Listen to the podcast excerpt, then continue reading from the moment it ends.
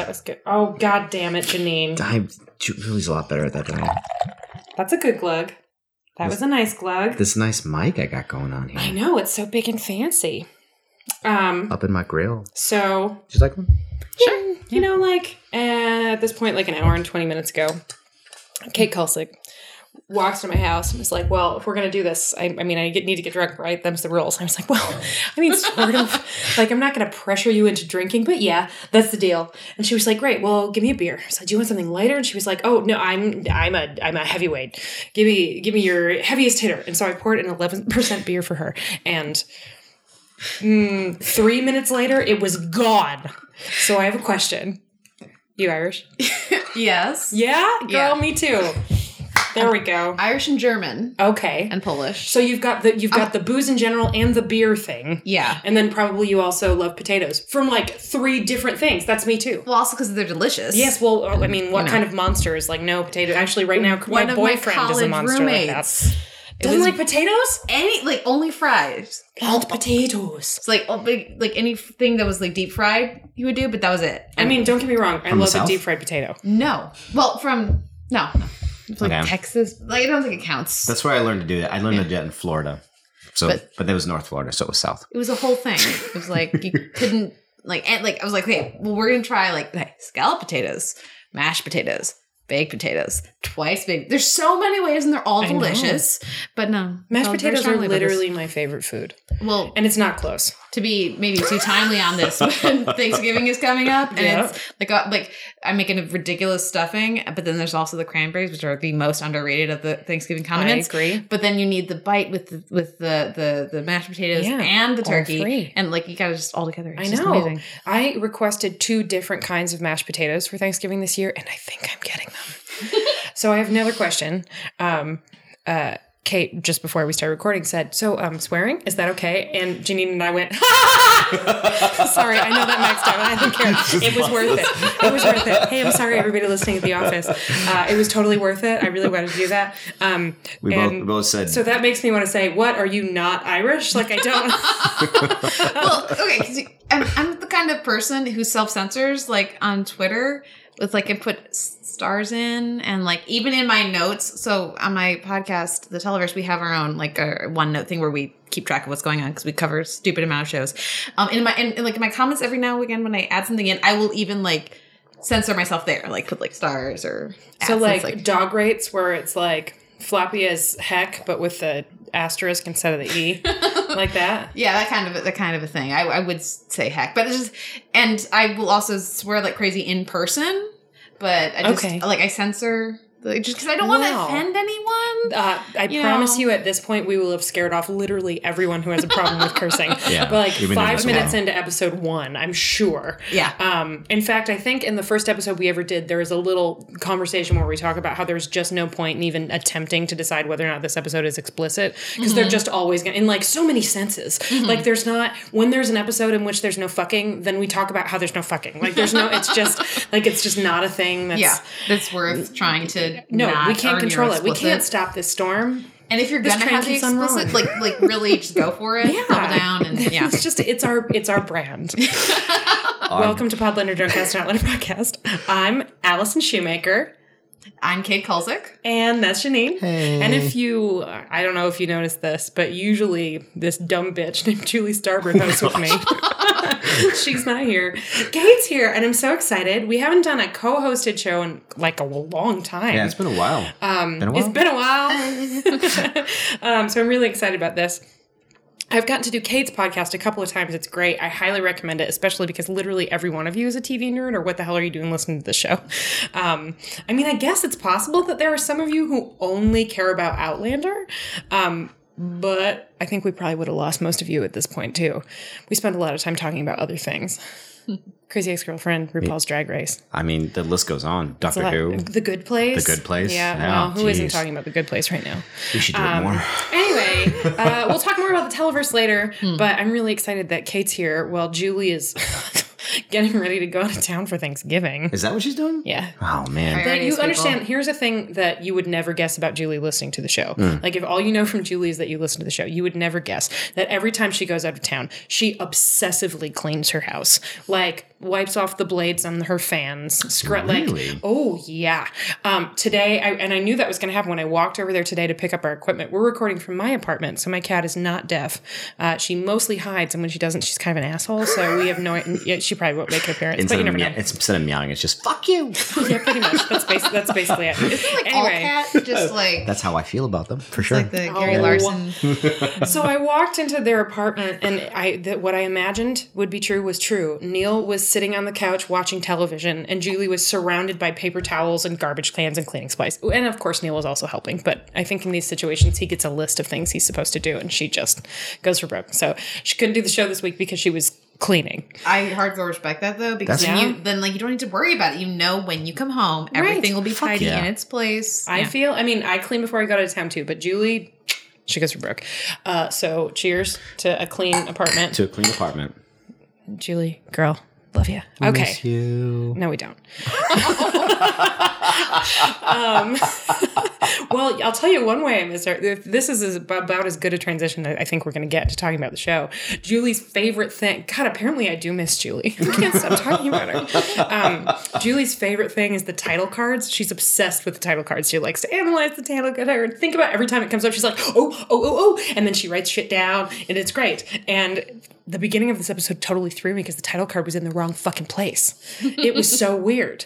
We got a little cold open and then we got the credits and there was that asshole credits deer. I really thought that he got cut and he didn't. Did you see? He's still in it. We, yeah. Somebody told me that on Twitter and I got really mad. I just, Well, we're, we're coming to Christmas time, right? So we got to turn that into Rudolph at some point. well, I've already done that. You saw that. I have seen that. That's, Yeah. that's some great like Google art. That I was supposed to be writing them and I just, I, like, I just wasn't.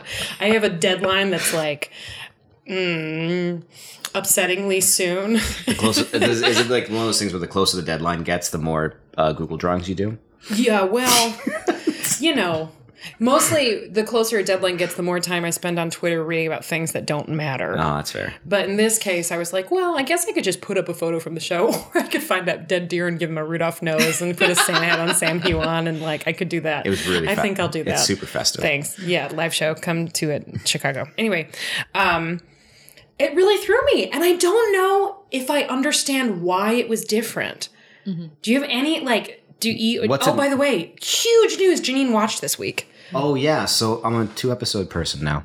Apparently, Very exciting. These are the little things. We yeah. But to- here's the thing: there's another one you totally have to watch this season. Okay, so apparently I'm just gonna. My shtick is going away. Where No, I'm it's not. Where it's I'm not just, watching anything. There's one I can't tell you why, but there's one this season where I just need you to say all of your oh shits live. Fair enough. that just means Or that- maybe I just need you to bear witness to how much Julie's gonna freak because she's gonna freak. Okay.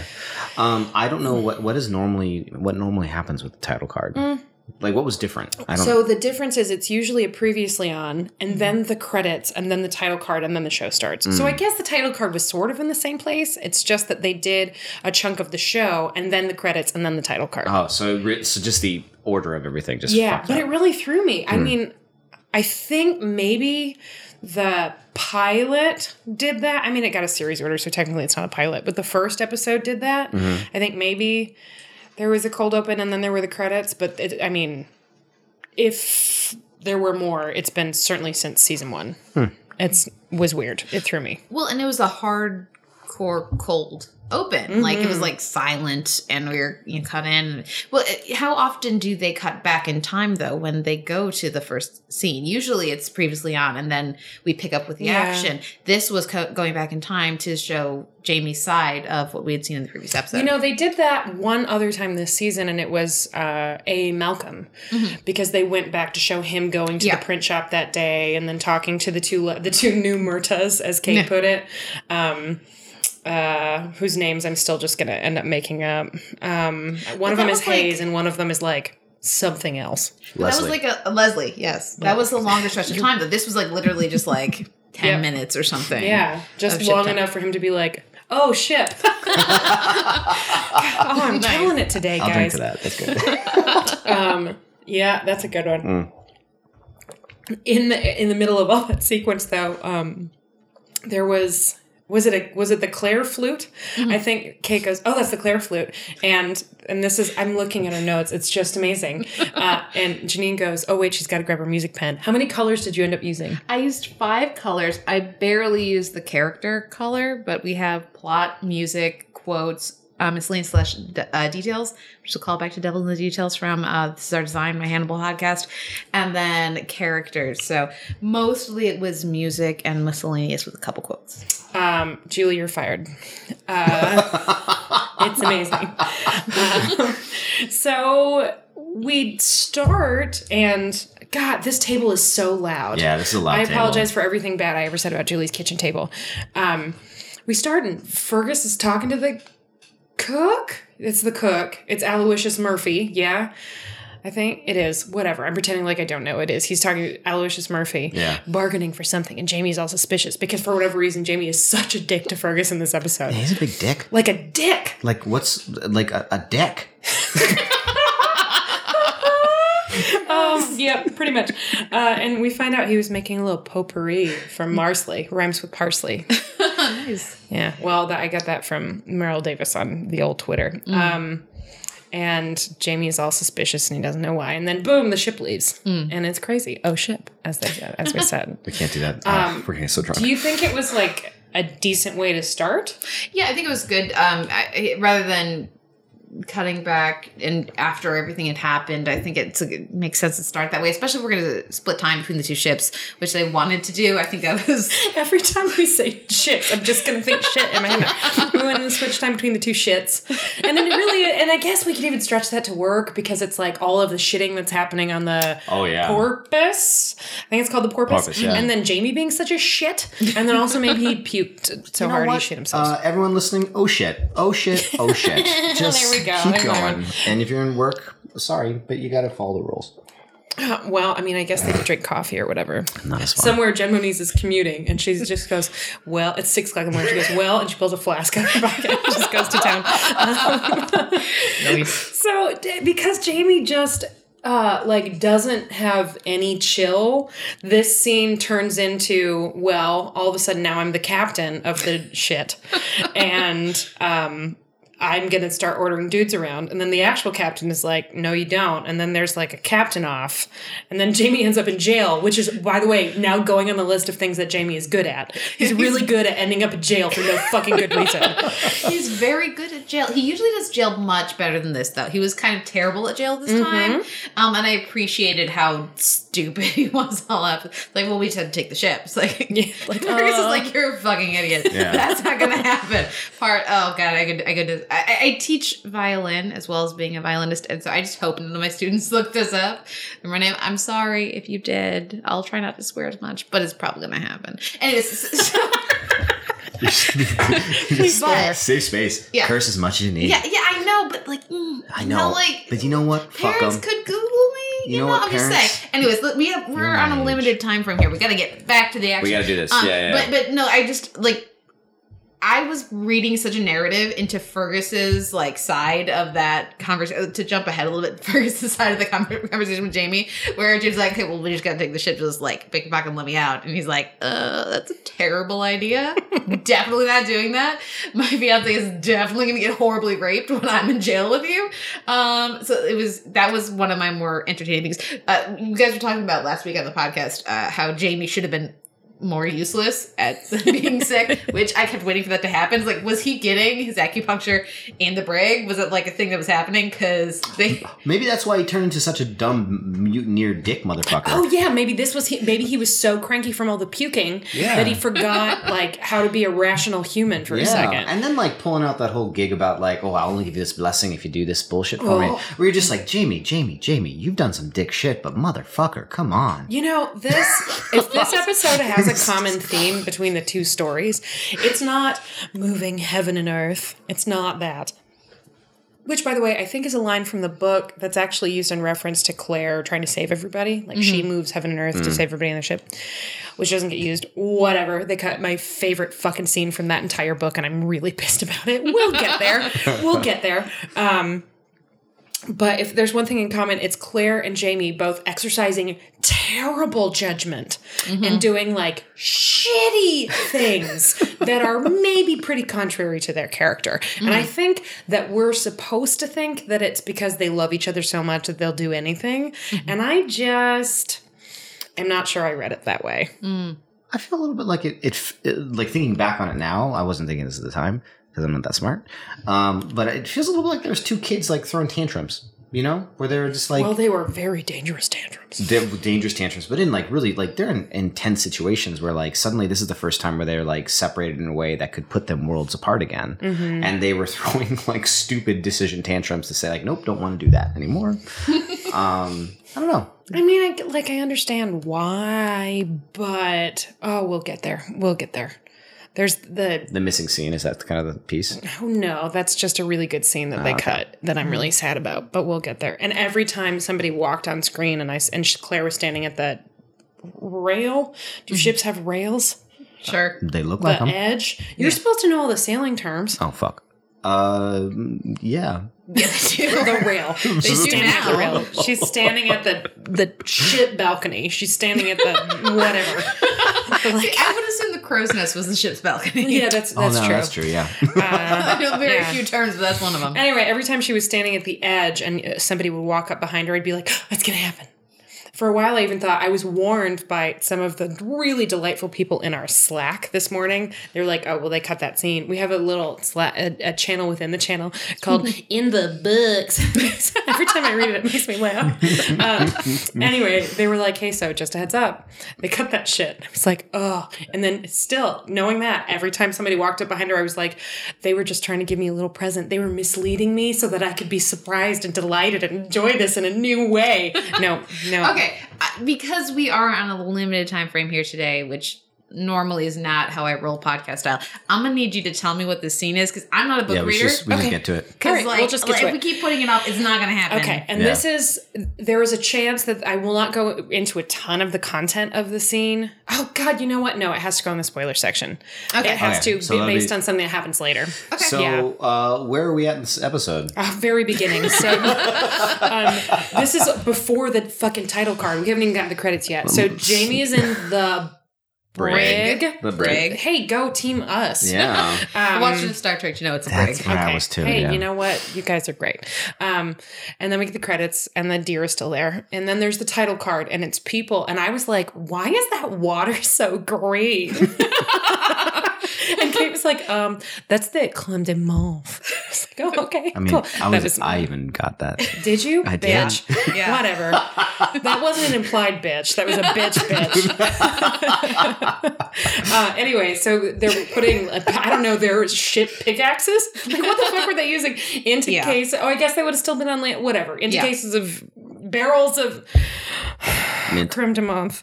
And, um, and green water comes out. it was definitely not the right viscosity. Yeah. and- yeah. So it was very disorienting. And then but we're on the porpoise, um, which is appropriately named because there were so many wet slapping sounds. Oh yeah, that was good. Oh yeah. I'm sorry for the mouth sounds I do Bonnet. have actually a note on the Foley. I think they did a pretty good job of making it sound super gross Oh, over there. it sounded so gross. Oh man. The one of the best details I caught is you could hear what sounded like somebody walking through a really thick viscous puddle. oh god. Oh, I have a no. question. Gosh. What happens if you're sick enough that you're constantly puking and shitting yourself, which is what happens when you have typhoid, Mhm. and you're in a hammock? Oh, it. I really don't Oh, want to be under it. oh, it pools. well, wouldn't it, would. like like like slow drip coffee? Yeah. No. yeah. well, it would depend on your pantaloons. Because if you're in a hammock on a ship Oh. at this point, I feel like you're wearing pantaloons. Yeah. So I Oh. guess But it would be I the feel like the sturdiness head of the would fabric. be like turned. yeah, you'd probably be fine with the vomit Yeah. because you'd be trying really hard to not choke on your own vomit, unless you went like into the. I feel like it would be dripping out of both ends of the pantaloons. Wouldn't your wouldn't your like uh, in those like really cramped situations? Wouldn't they do doubles as well? That would be shitty. well, I'm ooh. Shippy. Shippy. would it be oh shitty? oh shitty! Hey, drinking. Ugh. Um, I mean, I think part of the the law that Claire was laying down is nobody can be anywhere near each other. So presumably, They if They they, were, to, that, yeah, Well, they probably had them like just totally crammed in there to try to like contain the disease because they don't know what germs are. Mhm. Um, and like it's crazy. Like God, but shout out to Sab- Sawbones out there. Anybody listens to that podcast, but like it's crazy how recently we figured out what germs were. Like it's just germs. That's a that is a Davina Porter exclusive. That's every time Jamie says germs in the audiobook. It sounds Ah. like this. Germs. Ooh, the wee germs. yeah. 20 minutes? Fuck. Um, no, we're not. We got this. Um, uh, the next note I have is lady doctor means something else now. like people keep calling her a lady doctor, yeah. and that's because I'm a child. That's what I call my gynecologist. So it was very confusing for Oh, I me. just go to Jodie Whittaker. Oh. good, yeah. See, you're more optimistic than I am. But you know what? Jodie Whittaker is probably going to get approximately the same reaction from a certain percentage of honest, the yeah. world. it's already happened. Oh God, the world sucks. Um. Anyway, there are some people who are like, "Yeah, doctor, she knows what she's doing. We're gonna make this happen. She's gonna save everybody." And then everyone else is like, "Who the hell is this bitch?" Implied in those cases. Well, and then there's that guy because like then we get the introduction to like we not an introduction to this character, but like the introduction to how badass this character is, where they she's like giving that those notes, and then the guy's like sweeping the mop on the floor, and he's like he says, "Well, I got to take a fucking note from the lady doctor," and then uh, Lieutenant Pound, Elias Pound, Elias yeah, Pound, stand like lieutenant. lieutenant. We've already met him, but like the fact that he shows up and just goes, "What'd you say?" Implied bitch. Yeah. Yeah, this is a Yeah. reference to a while viewing conversation that I probably should have been having out of respect to the show we were watching. But yeah, just you know, when you watch a scene, listeners, and there's just you feel like you really need there was like just a very strong implied bitch at the end. yeah, So that we were discussing that. There was some strong implied bitch this episode. Oh, totally. man. Little Elias Pound is in, in his angelic face. We're about to get to his nickname. Little Elias Pound. He goes, "What did you say, sir, bitch?" Like, "Yep, yep, yep." Pretty much. Um, so when he showed up last week, we were. I, don't, I think you were there at this point. Yeah, I saw. Yeah, it's Um, when he showed up last week, I went, oh, because it was just continuing the theme of this show being particularly good at uh, young people casting, like good at all casting. Um, but especially young people casting. Uh, this guy, God, I didn't even look up his fucking name. I'm really, I'm not batting a thousand today. we just liked him so much. Um, He doesn't exist other than Pound. Hey, Pound. Yeah, he's Elias Pound forever. No, because I hope he gets other work because he did a real good job. Um, anyway, As a kid, he's this a, kid, this yeah. bitch, um, did really well. I thought. I'm curious to know what you thought before I start singing his praises and we get to his nickname. Yeah, are we? I think you're less of an Elias Pound fan than we no, are. I liked Elias Pound. Uh, can we jump around in the episode here? Yeah, I I just think that's went- probably good. I mean, and maybe this was because I was drinking and writing extensive notes and very specific, ridiculously. Oh, his name is Albie Marber. okay. Oh, could he oh, get cuter? Albie. yeah, but like I just, it was so you know like foreshadowed and so lampshaded where we were going with that Mm. character that I was only able to appreciate the arc and where we ended up on an intellectual level. So I appreciated it as like like as more heightened element a you know like a just a, a shout out to the romance background of the novel and that form of storytelling but i was not emotionally involved at all so you guys were like Yeah, misting up I over there and, and i was just like, yeah that's of course he was gonna die. He Yeah. gave away a rabbit's foot. Like that only like if she had she, really that clearly that happened because if she had just said you hold on to it you'll give it to me later then he would have survived and we'd gotten really sick but he would have pulled See, through I don't think so because you want to know why he was cast. Here comes his nickname. It's because he has perfect doom face. oh. So that's doom face, guys. We're calling him doom face. I Okay. I quote unquote workshopped this in the drunk cast Slack this morning, and we talked about um I don't know. this is a hashtag pound die face. We talked about die face. Die we talked about calling him the human death bunny, um, which I kind of like, That's especially because I hadn't seen it yet. And there's the rabbit's foot, but um, I'm gonna I'm sticking with Doomface, especially because then I get to go Doomface, Doomface, Doomface, Doomface, Doomface. Doomface, Um, Doomface, Doomface. Uh, but it's just like when he showed up, the reason I had that reaction last week is because he just looks like someone who is going to tragically die within the hour. Oh God. That angelic little face I Albie. I apparently was their audience for this because Yeah, I well, was, that's then that's the difference. I'm a book reader, so I knew he was going to die, and that's part of why I was verklempt. Yeah. Uh, Janine here is just a soft touch. I was just like hook, line, and sinker. Like, and I don't obviously this is my second episode of third episode ever, and like I just like That's not true. huh Wedding wedding. finale. Oh man, Most of the one fucking by the fire, yeah. plus the one. This, so this would be your fourth. I'm just laughing at the notion of describing a particular episode as fucking by the fire. Isn't that like half the episode? That's true, but it's the one where she's where she straddles him and then holds a knife to his throat. That was- that's the ultimate super- firefight. If super you fucking ever hot. raise a threat hand to me again, James Fraser. Well, that one. what I mean to say though is that I'm not, I'm not, a, I'm, I don't know this show, so I wasn't mm-hmm. really like, I don't, Please. I didn't know, I know That's that an implied bitch. I don't know Right in the, the middle. I, I don't know the show's like the the vibe of the show as you watch it. So I'm not going to know like how the jazz works. Mm-hmm. So I just saw this character and went, this character's so cool and like he's actually really smart and very very charming and like really like I just like Oh my this god, kid. this is I just love this kid. And then he fucking dies and I'm just like, well, god damn it. Why Welcome to the harsh reality of the 18th century, bitch. I also have to ask, how much TV do you watch? Because I watch too much TV. So for me, I just like That's me too. I do too. Trope. I Yeah? watch I watch too much TV too. But like I think it, it I think what happens though is when you are involved in a series and you know how the series kind of has its moments. yeah, and it's that's- language. Yeah. Yeah, and like I just don't have the language of this. Like oh, I you do too. I have the language of the story in the general sense. Uh, Think about like this. I have a heavy accent. Well, and it's filtered yeah. through Okay. the Yeah, podcast. I have, That's true. I have a heavy accent. I'm not going to get all the jokes, but I'm going to try real hard and not. oh, you're gonna get all the jokes. well, but uh, but not. But they're still going to make me cry what when you're I saying see a is you're character's Annika dying. Johansson. I am No, Annika actually, Johansson. you would be Claire and we would be Annika Johansson. Yep. Okay, then it means you're an idiot because Claire was being an idiot around Annika Yeah. today. Well, for this I mean, episode, yeah. I, Yeah. It's, I should have seen it coming. The kid was going to die. I, So I was being a little bit of an idiot. A little, little bit of the Claire. Yeah. Doomface, Doomface, Doomface, Doomface, Doomface, Doomface, Doomface. Doomface, I uh, loved him. So many splat sounds. um, they're all cleaning the decks, and then there's the Reading schedule is that? I liked him so many splat sounds. so many splat sounds.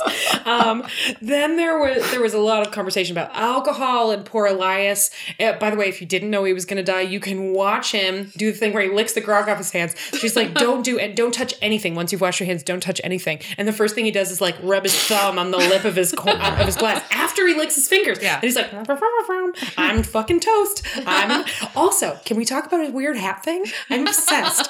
We have to talk about the hats. was so Okay, adorable. so the Yeah. hat game. This is the best hats episode, and I say that knowing that we spent half of season two in France. Hmm. Best hats. They didn't wear a lot of hats. I feel like I'm No, it's big more hair, though. Like big hair. Lots dudes of wear hats. Yeah, but it's just like I feel like it wasn't as focused, and this was very hat focused It costume was. wise. and it's also like the second or third episode in a row where I've been like, I love that hat. But this was the best. The best was the unfolded trifold and Annika's little straw. Her mini thing, tri- her trifold? teeny. She had a I, mini I loved it. Yeah. Um, but Elias would do this thing. It looked like, and maybe some, we, I know for a fact, again, based on the Slack, that we have a listener with a background in the Navy. So maybe you can tell us if the thing where it looked like he was like tweaking like a little yellow spot. It was like every time he did it, I would go because it was like a it little looked like a fist bump. something Yeah. like a, like a like the world's tiniest salute, like ding, like just so, it was didn't make any sense, but I loved it. I was I'm obsessed. Um, anyway, after uh, we start talking about the alcohol, then we're all tr- tracking germs all the time. Um, his friend dies. There's that. That's when we learn about that stitching through the nose. Oh, and that's that was I, Not in the books. That was a mm-hmm. smart addition great addition, and I think that's actually what got me on the hook, line, and sinker with the kid. Hey, oh, with an actual hook. yeah, with the actual hook. And like, a line. like- and a sinker. Holy shit. exactly. There was lots of intention there, ah. Accidentally. But yeah, it, that was such a great like. I wonder if that's where hook, line, and sinker comes from. It can't be. Oh, now I'm looking it up. It's from fishing at the very, the very Oh, of least. I mean, yeah. Oh yeah, actually, that would be because it, but ate, it ate a girl everything. can Yeah. dream. Mm. Um. Anyway, Uh, also, at one point, the name Ben Cole came up when I went to high school with somebody named that. Um, I would say I did really appreciate the specificity of that. And that when you you mentioned while we were watching that, because we watched this together, that that um that wasn't in the books, and it's like that's the kind of detail that it, you know would show up in your research if you were researching this kind of thing, which I feel like at the very least the set designers and the costumers and Sure. everything are doing.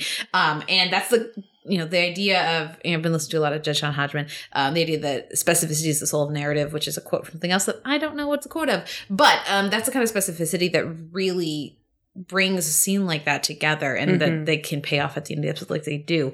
Um, and so having that, like, while it didn't really work for me, it worked for you guys. It got um, me so good. Yeah. at the scene, you know, when Claire had to sew the final, you know, those final stitches. And so that's that's it just really struck me as that's kind of detail that separates Outlander from other period dramas that are happening Mhm. right now or that I've seen in the past is that they know when to insert like these really specific things from history and from you know just different narratives that people have written about their time at sea like you know conrad and other you know other authors um but um and when to just completely ditch that and go full romance novel which is there's plenty of that in this too um so yeah I really i really appreciated that yeah, it was well, and it was great because it was a historical detail that you know they wouldn't have included if it wasn't true, right? Mhm. Like that's not a thing they'd invent, Yeah. and they found a way to take some factoid that somebody discovered in research and tie it into this story. Mhm. Like it serves a narrative and thematic function as well as just being an interesting fact, yeah um, which I think is really cool. well and as soon as they do it the first time you know it's coming back later and you know that it's going to be somebody you care about so it means it has to be elias I am Claire. Yeah. I did not know that was coming in. It Well, it's okay because Claire bad. also sometimes uh, uh, it gets really weepy, so Yeah. you're in good company. Me and her. Uh, it might not have been this episode. It might have been a future episode. You know, that kind of thing. Sure. Uh, yeah. Elias That's fair, Pound that's fair. also manages to endear himself to us by, after learning about germs, um, saying, "Oh, would it be helpful if we had people who could distill rum down to pure alcohol?" And she's like. Who are you? Where did you come from? Can I adopt you? I don't know if you know this, but I recently left my child in the future. Can I please attach myself emotionally to you and uh, not be able to use a certain psychological technique that we'll talk about later? Um, Anyway, so it turns out they picked up some people who were involved in uh, the illegal creation of whiskey. And then Claire gets those people to distill pure alcohol for her. And um, he said, and the purser, I think, says, Well, how many casks of alcohol would you like? And Claire looks him in the face and says, How many men would you like me to save? Bitch. That's actually where implied bitch came up. But there, it's, there are multiple in this episode. It was great. One of my favorite Caitriona Balfe moments, moments in the whole show so far. I loved it. It was so funny. Oh, and then Eliza's friend dies. Um, my next note is Does he make peach melba? you want to take this one? okay, yeah. So if anyone knows about Typhoid Mary, um, she was a carrier, but someone who did not uh, show any of the symptoms of typhus and typhoid fever. Uh, typhoid, yeah, right. Mhm. Typhoid fever, and and she was a cook. It was the only way she knew. She was an immigrant who had very limited skill set. It was the only way she knew to make a living. And people would try to tell her, "Okay, you can't be a cook because you don't because you have this disease." She's like, "Uh, I feel fine. Fuck y'all. I need to work."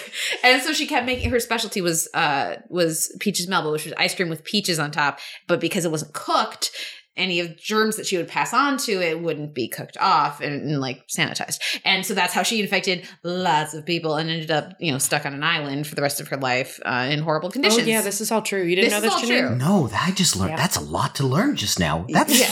oh wow. Yep, Yeah, that's yeah. real. That nerd.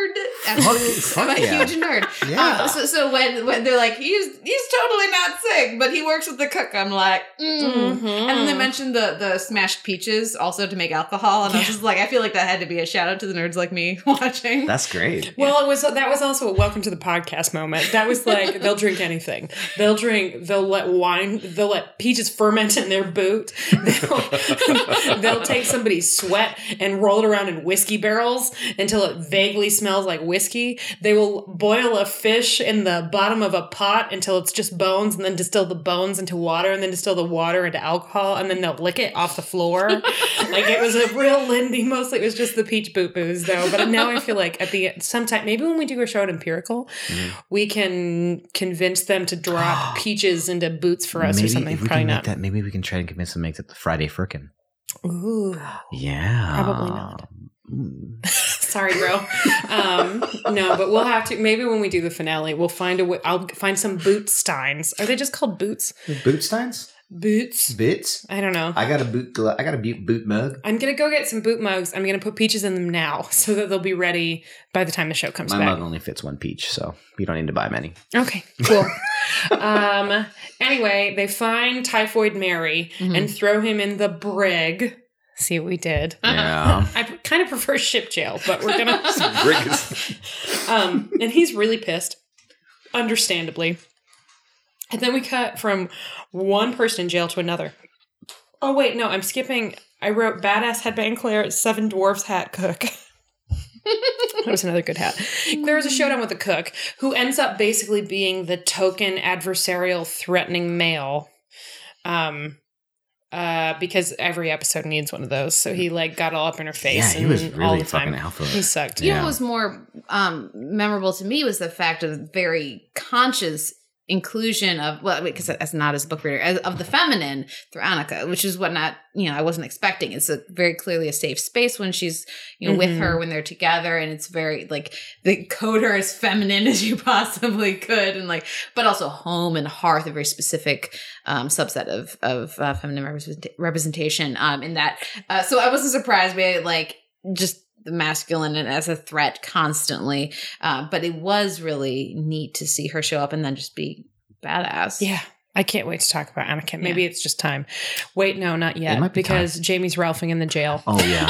Um, so Jamie's a dick. Um, they're they're doing a nice job this season of making him mm, less mm, fictional, I guess. uh, he's like there was that line last week about him being the king of all men, which I just went like, ugh, but also yeah, okay, that's fair um, because of the way he's depicted on the show. But it's been kind of a while. I mean, Jamie spent most of season two, except for when he was trying to kill Blackjack Randall by stabbing him through the dick. Um, he spent most of season two not being a huge asshole, like recovering from being raped, which he'll probably be recovering from his entire life. So maybe I should cut him some fucking slack. Allison. Yeah. But no, Janine doesn't agree. Okay. Well, no. anyway, Just, I mean, it's he was mostly not a huge dick. And then the last couple episodes, every once in a while, I'm like, what is your problem, bro? Like, I get you've had a really hard life. I understand that. But just try to be less of an asshole. He was such a He dick, was such, a, dick, and he was such. an and you know what? You can't. Ju- you get, can't just can't be a dick to Fergus at this point. You just can't. like first, you enlisted allowed. him in your in your terrifying crime circle in Paris. Then he got his fucking hand chopped off for you. Then you roped him into smuggling and shit. Then you shamed him when he wanted to marry your no longer stepdaughter. And now you're like, well, you're gonna pick a pocket for me, and then we're gonna try to mutiny the ship. It's totally gonna fail, but you're gonna die, and so am I because I love my wife. Like that's not that's not a sound argument. It makes no sense. And I want to raise a glass to César Domboy, uh, who I thought did a really nice job of being like, oh, oh yes, monsieur. Um, yeah, mm-hmm. Uh, uh, okay. I do not um, think this is a good idea. Oh, there Because it then he is. sounds Scottish for a while. Um, thanks, thanks, Jenny, for the reminder. I was because I, I well, you've su- you've mentioned him before, and I actually haven't really heard him talk, and like actually hearing the accent this time, and like hearing the It's really cool, It's isn't really it? interesting. I Interesting love this accent. Yeah. like It's- very it's very good. specific patois Mhm. of like. Oh, I do not know what to do, but I think I would like some more whiskey. you can do, you can. Like that. I just love it. Um, so basically, he says, You have to break me out of this ship jail Yeah. so we can have a mutiny with seven people. party. We can mutiny on the. I tried really hard to come up with a mutiny on the bounty joke, and I just didn't have one. If either of you have one, No, okay. um, and Fergus the whole time is like, um, okay. And at the end, Jamie's like, listen, This You is- just we're proved to on me. a TV show. It'll turn out just fine. yeah, and then Fair point. and then he does the whole fucking "I'll give you, uh, Mhm. I'll bless you."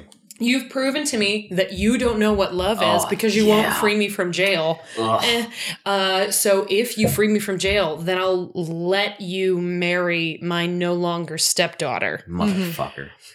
Being person a, I am not technically related to. just being a dick. Yeah. And again, I love how invested y'all are in that. I was just going like, this feels like a really ham-fisted way to, to force heaven and earth into this scene. like the, the later scene, I, I- I specifically have a color-coded note about that. Heughan is good in his heaven and earth speech, but it's so painfully writerly, and it really is. It comes back um later in the, the later scenes for, work a lot better, but it's just like it's just like let's let's see how we get like. And when in my film class I took in high school, like we had to make a short film, and we like like we're like okay, got to make sure we find a way to fit the title into this because that's the kind of thing you do when you're in high school, Mhm. and also when you're Outlander apparently sometimes. Yeah. Yeah. Because Yeah. uh, the other, it's that and the voiceover was just killing me, the writing this, this week. Because you could cut all of it. Every single word of voiceover. I am a mild voiceover defender in most circumstances because when it's good, it's usually describing an experience that we The couldn't otherwise, right? Like the one about the vase or um, uh, going through the stones. There's that great one about being in the, about how it feels like going, uh, she, when she was in the car accident, went off Yeah, the bridge yeah. and like all that shit. But this was like stuff we already knew. The worst was when she figured out the goats. The like, goats was like, girl. the goats was super silly. Not only do we already know, we knew a lot, but we like way before you did. My goats need grass. Uh, mm, mm, okay. Okay, person who doesn't speak Me do English. not understand you. Like the best I have for that is a note about like I guess it really speaks to Claire's privilege and her her prejudice that Yes. she's just like, oh, it's so cute. She's just simple, and she's like, goats need grass. And we went, Absolutely. And we were sitting at the couch and been like, what is wrong with you? Claire, get it together. And then Janine goes, Oh, oh, I just got that. Thanks, guys. Yeah, I was glad I was with them actually. Oh, anyway, um, proves you do not ken what love is, but I want you to show me. Sorry. Oh, fucking Just bullshit. to. Um, uh, so Claire gets her tri-corner hat. I was really excited about that. They just tr- they work overtime to make sure that we love uh, Albie Marber, who plays Elias Pound. I'm just gonna keep saying Albie. yeah, I know. Albie, Albie was, I yeah. I, I also want to give Claire a big shout out for this or Kat, Katrina Buffman. because like I think like because I don't know if Albie Albie's a kid and like he did he did a good job like in the direction he was given and like I appreciate the work he did but I think the connection was built through like that kind of Oh, she was great. She did she did sure. great and like building that relationship with with that kid actor Yeah. who wasn't like he wasn't given a lot to do Uh, you know what? If you want to see a kid actor who does not rely on a grown up being good to knock your fucking socks off, yeah make time to see the Florida Project. Jesus Christ! I know this is a little tangent, and we're not supposed we're not allowed We're to not talk allowed about tangents. Junior at all today. Yeah, no. But see the Florida Project. It's Okay. Sean Baker's movie. It's in theaters uh, across the country. I think slowly expanding to more theaters. Anyway, it's very good, and the star is like. Have you seen it yet? No, no. She, I think she's like seven years old, max, I'll and do she's it. so fucking good. I'll anyway, do it um, Jamie's in jail, puking his guts out. We already did that. Uh, Tom just gave us a thumbs up. yeah I just want you to know Neil never gives us thumbs up, Tom. Yeah. Oh, he won't speak. he's, doing, he's doing what Neil did last time No. He's slowly closing his office door. I look You forward to the uh, Podlander, Pod, Podlander Drugcast uh, fan art of just like, there's no one there. there is no Tom. We haven't had any fan art yet. Overdue. Have you ever had any fan art from the Televerse? I've had s one of our listeners, Carl, is amazing, and he made us a Monopoly game for the Televerse for, for our Cool. 200th, 100th or 200th episode. Oh, You've done 200 episodes? Oh, yeah. Holy shit. It's been on for seven years. Oh my god. Every God. single Jesus. week. Yeah. we just got to 50 Yeah, our felt- last. Congratulations. Thanks. Thank We- you. yeah. We put We a felt like we were two, such three hour bad- podcast. Um, I feel ya. Oh man, jeez, I can't even. Two hundred. I just got. No, I just got verklempt again. It's a really, I mean, it's a very good podcast, and they Oh, talk about sweet. so much shit. Anyways, Uh, doesn't matter. But yeah. Anyway, I- I- Motivated. But what what I'm hearing is that listeners, y'all need to step up Oh, I don't know about That's that. I'm had two separate people tell me in the last four days that they specifically bought us beer because of our 50th episode. One of them lives in Honolulu and she's sending it to us from Honolulu. That's that very real? The other one is Molly Mullen. Hi, Molly, who I think will be doing a show with us in December, um, who is visiting from Colorado and brought us beer from Colorado. So, Monopoly game is better, but beer. Come on, that's really That- cool. that's very very cool. I cannot wait for that beer. It's gonna be so great. it's so neat. Anyway. Oh my gosh. Um, so um, then we get to the nose stabbing, uh, and this is my note. It, for, at first, it says new hackles. Then it says stitching through the nose. It's a thing a friend should do. And Julie, I just want you to know if you ever die at sea, I will absolutely thread a needle through your nose. Although, you know what? Never mind. I'm actually not going to reveal that detail of Julie's life. she That- totally died at sea once already. that um, that made it better. anyway, Julie, girl, if you're listening. Um, uh, anyway, then there's a funeral where everybody takes their hats off, and Claire forgets to take her hat off like an asshole. And then, oh, and I also wrote ship full of jacking. Man, some of those extras, like people who I don't think had any lines, were just standing there watching these bodies be dumped to the ocean, just clenching their jaws for all they were worth, just like mm, not crying. And it, I thought it was. I'm actually good. curious if like because uh, at the end of the episode where they talk a little bit about this the set and stuff like that, where they talk about how that was a real ship and they built it and like it felt very real. I'm curious if like that portray- like help the actor act, act blah, blah, blah, extra actors uh feel a part of this crew. Oh, like sure. and so it like instilled in them that ability to go oh fuck man like jacking It was really, it was good jacking. yeah wow. Um, at first, I thought all of them were being wrapped in flags, and then I imagined that every time that you got on a ship, everybody had to bring their own flag just in case they died. Jesus. I Um, was imagining like accidentally stumbling into the room full of flags. I was like, just you're probably not gonna die, but in case. I mean, at the very least. for, like 400 flags on the ship. well, because I think, I mean, they must usually be stitched up in like sailcloth or something. Yeah. But that was a ship full of 400 people, and they were down to like 200 people. So, how do they still have fucking sails? Like, where did all that fabric come from? oh it might have been their cot Oh, their hammock. Yeah. You're a genius. It almost certainly was their hammock. I think that might even be in the book. Are hammocks cloth or the rope? No, they are they're canvas, Okay. and so like because they're made of the same material, which As I'm sure, sails, which yeah. I'm gonna just jump on a limb and like one of our uh, Patreon people who's actually a naval person who can correct me later. I would assume that maybe they could use them as extra sails should Ah, okay. should they be needed. So that kind Okay. of thing. Oh, I'm sure it was their hammock. But then also, Yeah. if they were doing the slow drip coffee, then that was not a great way to be. well, let's be honest. By the time they were like a hundred people into the 400 person ship, They were just like, they're just "Wah, they're just throwing the bodies. She's like, get out of here, guy. Like, oh, there's a new person here. Let's pretend like we're not hardened to it. Here's the thing that I can't tell if I'm sick of them doing it on the show because I'm sick of them doing it on the show, or if I'm sick of them doing it on the show because I'm really tired of this bullshit in real life. And I mm. think it might be the latter.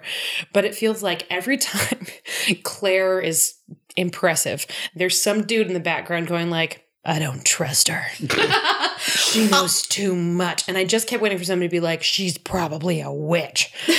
and I just, and I think it's just that I'm too, t- just, It I'm does. so life. tired. Yeah. It, it does feel a little bit like that happens quite often. Well, in in the But defense would. of these terrible dudes, yes, and she is a really bad time traveler. Like she She's remains a very very bad. bad. time traveler, Yeah. which I find her. Just wait until we start talking about her bum roll. Anyway, But I'm actually, I was noticing the opposite. I was like, they were going out of their way to have like dudes be like, I fully support this lady doctor. I don't think she's a witch at all. I think you should listen to her and die. And like, ship's cook, shut the fuck up. Like, I feel like there was actually like, I, I, I Like was too noticing much? the op- no, not too much, but just I was like, I have it in my note like. I'm just gonna choose to be excited about this rather than think it's like not Oh. likely because it's kind of refreshing. Well, actually, too, if you think about it, all the people who are having big uh, like a trouble with her were older people who Yeah. had like learned these things. Well, and I think they were all also in positions of power. Like, I Mhm. wonder if, like, the guy, like, ha- happy, I think, nameless guy, Mhm. who was at first like, they'll drink peaches out of a boot. And then later he was the one that was like, Do you appreciate that sound? That's the sound of people not dying. Way to go, strange lady. um, I feel like he was not in a position of power, and Elias Pound obviously outranked a lot of the other dudes on the ship, Well, was- but was a child. yeah, and that, like because the captain was also more or less a child. Like he's a young, Mhm. very young man, Mhm. and uh, he wasn't actually supposed to be in that position of power. But all the position of powers that were um, non-commissioned officers, if you want to say it that way, Mhm. like they were all dicks. Yeah. Like they were just like, "Oh, lady, fuck you," and it's like, "Well, that's well, maybe get over yourself, dickhole." Well, there's probably also some animosity between the NCOs and the, the older people who've been doing this way longer, Yeah, and sure. they've got some little kid bossing them around. The kid's like, "You better be nice to this lady." It's like, "Shut up! Everybody knows ladies are bad luck on ships, and we're all dying." And, I can't believe I, probably on her period. Oh. can't believe I have to listen to a I'm glad they 14 didn't- year old. They didn't You know, actually make that joke, did they? Because that would have fucking set me over No. the edge. No. Okay, good. Um, we did though. Hey. we'll get there. Yeah. Um, uh, I, God, there was another thing I was going to say about that, and I can't remember. See, I'm doing. I've, I've had enough beers. Everything's fine. It's, it's fine. We should we were talking about the keep patting the the train bad, going. the bad bum roll. Oh, the ending. bum roll. Oh, we'll get there. No, because it's uh, it was something about the nice guy, Mhm. or maybe the mean guy. I don't remember. Uh, and then Claire invented compartmentalizing. Um, that tickled me a whole ton. We're getting there. Jesus Christ, we got to talk faster. Um, For, for everyone else, it's it's a it's a later evening for us. That's another reason why we're kind of Yeah, because Kate teaches um, fucking children to fucking play the fucking violin uh, during Fuck the yeah. day. we started the late more tonight. You know, stop. Yep. Yeah, Yeah. that's all. Oh, Yeah. Anyway, uh, we get we're trying to keep it to an hour. It's not going to happen, but we're going to be but we're going to be close to I've an hour it since kills abandoned me. entire colors Okay. of my notes. Um, don't abandon your notes, Jesus. Uh, Clarenford's compartmentalizing. I kind of loved that scene. That was a great scene. where he was like, How on earth are you not a mess right now? She's like, Oh, well, it's this technique that's sure to end up biting you in the ass eventually, just so you know. Here's Uh, the thing: I served in a world war, so this is kind of nothing. Did you watch that clip from the Doctor Who Christmas special yet? Not yet, but I will seek it out. Okay, there's a thing we should discuss. Yeah. Anyway, why did you make that noise? I just I'm just I can't figure out. It doesn't matter. We got we're on a train, and I love Doctor Who, and I want to talk about Doctor Who, but we're on Outlander right now. Okay. Okay. You know what? You go to hell. yeah, Bitch. I fucking love I love Doctor Who. Another time. Yeah. Um, so Claire invents compartmentalizing, and she and Elias have this heart to heart. And then um, he gives her the Death Bunny rabbit's foot. I cannot fucking believe that we were right about the goddamn Death Bunny. I cannot believe it. That was the one that I thought was like the funny, funny joke. But no, there was the Death Bunny, then there was the Crib Bunny, and then Brianna loved rabbits. Mm-hmm. and then then there's all rabbit's foot and i was like oh there are so many rabbits. And then in the thing after the show which i know all of you listening watch because you're seeking out outlander podcast content so of course you watch the bonus after the show shit. When she was like oh well it's continuing the rabbit theme i was like i can't fucking believe that. Like the bird that one that i get like that one we called it, albeit in a kind of a different way but that was too obvious but the bunny The bunny was it's very subdued, and the fact that like I imagine at some point in their writing room they're just like, and so where's the bunny in this episode? yeah, I can. You can go I can back. Absolutely, see Ron Moore saying that. yeah. we gotta work another bunny in here. Hey, yeah, yeah, yeah. Anyone seen that uh, bunny suicide book? And you're like, s- like, like the facial motions happening here as you talk are also perfect for Ron Moore. Am I? Are you? I He, he does. He does. oh, because he's Yeah. the is he the guy with the the no, mustache? no, no, he's not the guy with the mustache, but he's like on on, on the Battlestar. Like, Oh, things. yeah. lots of this. I mean, men with beards. This is what we do. Yeah. Just we just Matt Davis is the one with the Errol Flynn facial hair. we just Yeah. caress ourselves all the time because no one it's it's itchy. okay. Um, Moving right along. Yeah, okay. Um, so he I like how we have no junior, but plenty of other tangents. Yes. Well, I mean, that said, we have now mentioned Junior like four different times. Yeah. That's my fault. Yeah. Uh, anyway, he gives her the rabbit's foot, and and Claire gets all emotional um, because she fucking forgot to compartmentalize. No, the thing she forgot to compartmentalize was finally somebody comes up and there's like, "Hey, someone else is sick," Oh, and she runs to the goat pen, which is cool as hell. Which means we get to talk about Annika now, and I'm stoked about that. But she's like, "Oh wait, no, this guy doesn't have typhus. Oh, this motherfucker drank pure alcohol. What the hell?" And then she throws a temper tantrum. Yeah. And I wrote, Claire, girl, you forgot to compartmentalize. like it was just having a conversation about controlling your emotions, and then she loses her goddamn mind because of this poor drunk fool. and then Annika Johansson's like, um, he- he gonna be okay? And she's freaking out. But he's gonna be okay. Cool. Okay. Mm, here are my goats. I'm here to be a lifeline to you. Yeah. I'm Earth Mother, Yeah. hearth and home. Yeah. Hi, Tom. You good? Again, Ghost Tom in the fan art. I'm just saying. and, and then she swears a whole bunch. Yeah. And you can see uh, unnamed nice guy and Elias Pound, played by Albie, what's his face, uh, are both like, Whoa, dude, did you hear all those curse words she just said? That was awesome. I guess she's a cool girl. anyway, I love it. And then um Annika says uh, something about feeding the goats and the milk and whatever, and then goes, "Keep do, keep do," and I need that on an inspirational poster stat. Liked her so much. I should look up that lady's name. Mhm. Uh, you responded particularly positive, positively to old Annika Johansson. Yes. Yeah, well, because initially as I was watching, I was trying to get a handle on the character and what her role was, uh, aside from like just the the you know clearly her representing femininity and home and all these different things, like a different form of femininity than Claire, but not that far off um, in certain ways. Um, and so I was just like trying. It was such a heightened like the writing and the performance and everything. Um, and so I was like, what's going on here? Because and then later it feels like they're making fun of her. It's like, mm, but they're not. Oh, it's because she's writing Claire's being an idiot, and I kind of love them going. It's like again, it's a more broad, more um, like if you're watching like TV, like it's a puzzle, which is a stupid broken way to watch, but the way that I so often do. Um, then because like, you can't help it. yeah, I can't help it. Um, even a couple beers in it just, just makes it worse. Mhm. Um, um, then then you can see what they're doing with the character, and that it's just she's there t- to be underestimated and then respected all the more, and the the good that she provides the ship and Claire um, just emphasized. And so I was really appreciating the performance and uh, and the way that it's tries to blend between heightened and like ridiculous but not like they, they want to set her up as a laugh line and then make you feel bad for laughing at her Yeah. Mhm. um, and and I think that they do they do that well enough for me that I wasn't frustrated because I always get annoyed when they're like, "See, oh yeah, you shouldn't have laughed at her. You're bad," which is some shows love to do that. They Yeah. love to shame their audiences, and this one doesn't do that. They, they nudge up to that line, but they never quite go to it, and I appreciated that with Well, I also think they do a nice job with the goats line we were talking mm-hmm. about.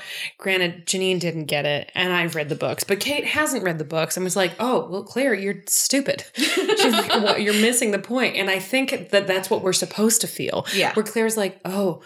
Okay. but Okay, obviously she's not like, oh, dum, de, feed them the goats, and right? Like it's She's- much more. She's communicating something, Like- and Claire's just not understanding it. It's like there's dudes all around and they're listening. So like there's a language barrier, but also like lady code, you're with me, right? And Claire's like, no. In our Um, in, in bye. Claire's in my defense, um, Claire was using a lot of big words quickly for someone who didn't necessarily seem to understand them. So Mhm. like it. uh, I got no argument here. No, we were just being dumb. Uh, I have good news. Uh, I think this is cool. Some of the other titles that uh, Chanel de Jager has been in include Knee Deep in the Warm Water. That's not, that's, it's mm, Swedish, um, maybe. Langsan Vandermeer van Citrain format. Jimmy in Piank. Smorverleaf. Some more. Yeah, so they hired somebody. It's not like somebody putting on a thick accent. They hired an actress who's from um, Biography, some- biography. place. It's the, it's a very short bio. Oh. Um, anyway, uh, not a native English speaker, somewhere from presumably a Nordic or German country. Mhm. Um, Dutch, that all looks super Dutch to me. Uh, fun fact Holland, Michigan is the second largest population of Dutch people outside of the Netherlands, um, which is like 20 minutes from where I grew up. I think Chicago Lawson has. shows up in Bu- in in in, uh, in Mahler. That's all I can tell you. I know. I was like, I know that. That's yeah. Yeah, that's how I am with French sometimes. Yeah. I'm like, okay, I remember that. Yeah. Um, okay, so we're gonna keep going because Janine's gonna kill me. So Let's put this. let's definitely put this on me. Claire sees a. I'm not putting it on you. I'm putting it on me. I'm saying you'll kill me. Claire sees yeah. a Portuguese flag and freaks the fuck out that it's the Bruja, Bruja, I think she says. Mm. Um, and it wasn't. But then she goes looking for the captain. Oh, that's why, because she goes to uh, try to figure out which ship it was in the ship's log, and then stumbles onto this entry where the captain is like, "Oh, so Alexander Malcolm is using an alias, and his alias is Jamie Fraser." well, it's the reverse. Isn't? Yeah, yeah, yeah. Yeah, no, but he has it backwards. Anyway, um, and as it turns out, Bad Eye Broody is on the ship, and uh, Fucking bad eye broody. uh, and we'll get there in a second because he has like like a soliloquy. It's Yeah. a little Yes, weird. It's a bit much. Yeah. I mean, he does a really good job with it, but it's Yeah. a bit much. But before that, uh, the cook comes in. I wrote, "Why are all thick-middled dudes such creeps on this show?" um, he says, "I don't like you." Um, then there's like a really uncomfortable, badly timed moment just in the world where Claire. Um, suggests that she's going to accuse him of attempting to rape her. Yeah. Um, despite the fact that like three episodes ago, Jamie was like, if we say this guy was in your quarters, they're gonna say that you invited him there, and it doesn't matter whether or not he forced himself on you or not. No one believes women. Mm-hmm. Um, it's Well- just not a good look. And also, just like uh, Well- well- this episode was written by a dude, and I just, uh, it just. well, and if, if we, I mean, back up for a second too, where she like does talk about how like she has the trust of the captain, so like Yeah. that. It's a very that- specific it's- situation. Yeah, but I, I mean, I completely agree with like the the the context in which Yeah. that's being offered is is trouble. Well, and in the context as reviewers of hashtag Me Too, I mean, it's a Yeah. very. I was watching this going like, mm, I have notes Mm. about it. Like, like, how do I feel about? Like, I do think that's the kind of thing that Claire would do in this situation. I don't think she's above doing that. I just I think agree. you know the way that we interact with art as viewers, you can't help but bring. You know, the, and if you try to divorce yourself from your daily experience when you're interacting with art, you're just you're just gonna lie to yourself about what you're experiencing. Yeah. So, so I don't think it lands too well for Well, us. and then if also if you, if you want to take some extra leaps into societal biases and what Yeah. exists in that regard, like people who watch this shit will who might take this understanding it's fiction, but then taking it saying like well, oh, clearly, mm, this is what clearly this is a Yeah. tactic that is used in a situation where they feel uncomfortable or whatever it might be, Yeah. and to then like have that transferred into reality where that's it's such a it's such a tense sensitive subject right now that we have to be honest with the people who are actually speaking up and to like have any sort of fodder to say that it's not true or to like use that in any sort of way it's it's it's a very it does feel um, un- poorly timed yeah. I mean, also because he was physically threatening her, so Sure. she could have also just said, "I'll tell him you physically threatened me." Yeah. Yeah. Like Yeah. he was all up in her face. Yeah. Well, how do With you, his- okay? We don't have the time for this, but very quickly, how do you guys feel about the show's interactions with domestic abuse and and specifically sexual assault? Because I just it, it's done such a terrific job with specifically around the end of season one and and what Black Jack like the horrific abuse that he um uh, just just piles onto Jamie and this horrible it's so painful to watch those two episodes but so necessary I think in the way it handles such a beautiful way of handling the lingering just lifelong effects of physical and emotional and psychological and sexual assault but this is a show that loves to go to the sexual assault like threat Mhm. realm so much. How do you guys like as regular podcasters of the show? How do you engage with that? Does it frustrate? Like when we had the big return episode and it ends with a rape. There's like seriously, you guys are fucking kidding me. The very first episode they're back together, you have to throw a rape threat. It can't just be like a violence threat. It has to be a rape threat. Well, um, I was frustrated by that too. In um, in the books, uh, that's that scene happens, but we first of all, Claire doesn't kill that guy. Mm-hmm. Um, somebody else does, Mhm. and um, it's more of a like a suggestive, well, why don't you help me out and I'll help you out and then we can have a roll in the hay. And it's not Eye for welcomed, eyebrow, but it's not the threat of violence. Yeah. Um, so that that one in particular was frustrating for me. There have been that's the first one where I was like, no. But then I also have read a number of people who work on the show, specifically Terry Dressbach, talking about how one of the things that's important to them is to show how both then and now relentlessly, unceasingly violent the world is for women Yeah. often particularly for outspoken women to exist in. So I understand philosophically what it is, Mhm. but that would especially having read the books and knowing some of the things in the future and I won't go into detail about what those are um but it will not surprise anybody who's paid any attention to, sh- to the show to know that like both the lingering effects of trauma of like extremely traumatic events and also the realities of existing in a violent world especially if you're a woman continue to be important things Mhm. um but knowing that those things are going to continue to be explored adding this one that one particular sort of needless one really irked me Mm.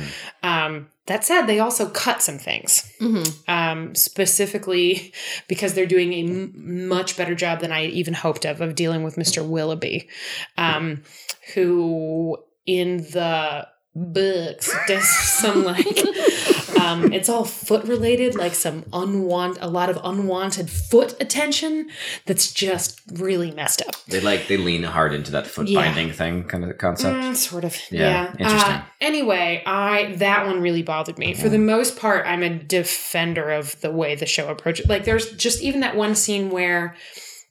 Claire and Jamie are doing it in like the heather, right? and then somebody comes up and threatens to kill Jamie and threatens to rape Yeah. Claire, and it's a whole that we spend the rest of the episode really dealing with Claire kind of reeling from that and Jamie reeling from that, and then that's to say nothing of all the things that they experience when um, everything that happens at the end of season one is then like through all of season two and is still happening. And when we are looking at the way that Lord, J- that coin face and Jamie's relationship changes and develops, it's like that's got Blackjack Randall all over it because you can't escape this thing. So, yeah. so for the most part, I think they handle it really well, but that one really bothered me. And this, it felt like there could there just there could have been a different kind of threat. So back to Marsali cleaning Fergus's stump.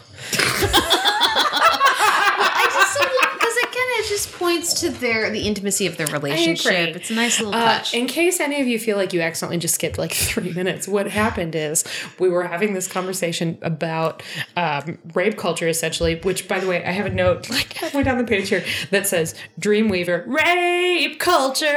So I'm just gonna anyway. We'll get that out now. Um, and then Kate, just like a total pro, holds up her phone, and on her phone it says, "I'm gonna need to take a bathroom break sometime soon." So we stopped. She went and used the powder room, came back, and Aaron was like, "Sorry." Janine was like, "You got this." I was like, "Sure." Stump cleaning. so anyway, so Marsali and Fergus are talking about how Fergus is gonna attempt to use his pickpocket skills, but with one hand this time, and he's an adult and not a child, and like he hasn't done that in the it's, he hasn't done that in so long that mm-hmm. Jamie had to remind him he used to pick pockets. This is such a bad plan. Anyway, and Marsali is like, "What the fuck is You're wrong gonna with you?" freaking I'm abandon me on this ship with all these dudes. Yeah. There's no way I don't end up horribly raped over and over and over again and probably dead. And you know what? That is a great example of how Outlander can do this shit right. Yeah. So it was like, yeah, yeah, she's gonna be the only woman on a ship full of dudes who like are just surrounded by dudes and, also think women are unlucky or are also pissed and, and pissed at the people who just tried to do a mutiny. Yes. Yeah. And she's with them.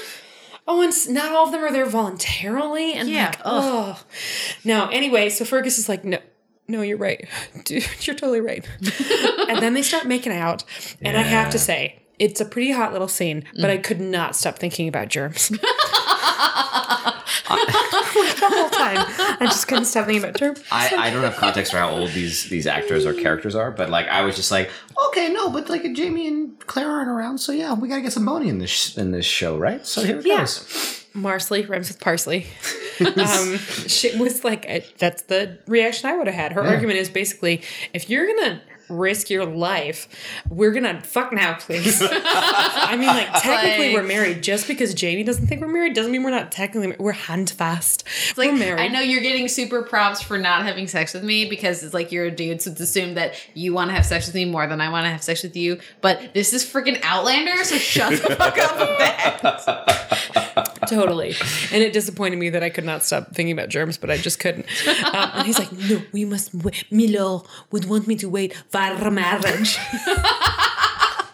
and he leaves to talk to Jamie, and she's all like, "Buh," which is fine because I think a lot of viewers were probably like, Like, are you kidding with I have to admit, it would be with all of the boning we've on the show, I I could do with a little hot Fergus scene. And listen, I was ready. Your body was ready. I was just. you guys are taking notes, and I was just like, yeah, boning. Here we go. No shit boning. Motion in the ocean. Uh, the next note I have says uh, Claire asks about Harry Tompkins because of the ship's diary. She tells Elias Pound that Tompkins might be a carrier. And then I wrote in all capital letters, do not lie to a doom face. I was so mad. I was so mad that she lied to him. That was the next step of her like poor decision making. I know. It, I mean, it only gets Well, worse from there. Yeah. Forcing him to die because Yeah. of just narrative irony, you know, Yeah. dramatic irony. Yeah. yeah.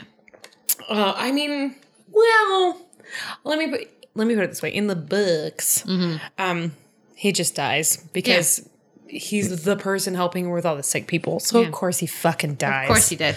But I'm just saying, like, if she didn't have an extra reason to be guilty about it, maybe Oh, he'd be less likely saying. to die. It's like, Yeah. and I lied to him was the last thing I said. Yeah. Oh, I really hope they come back with that at some point.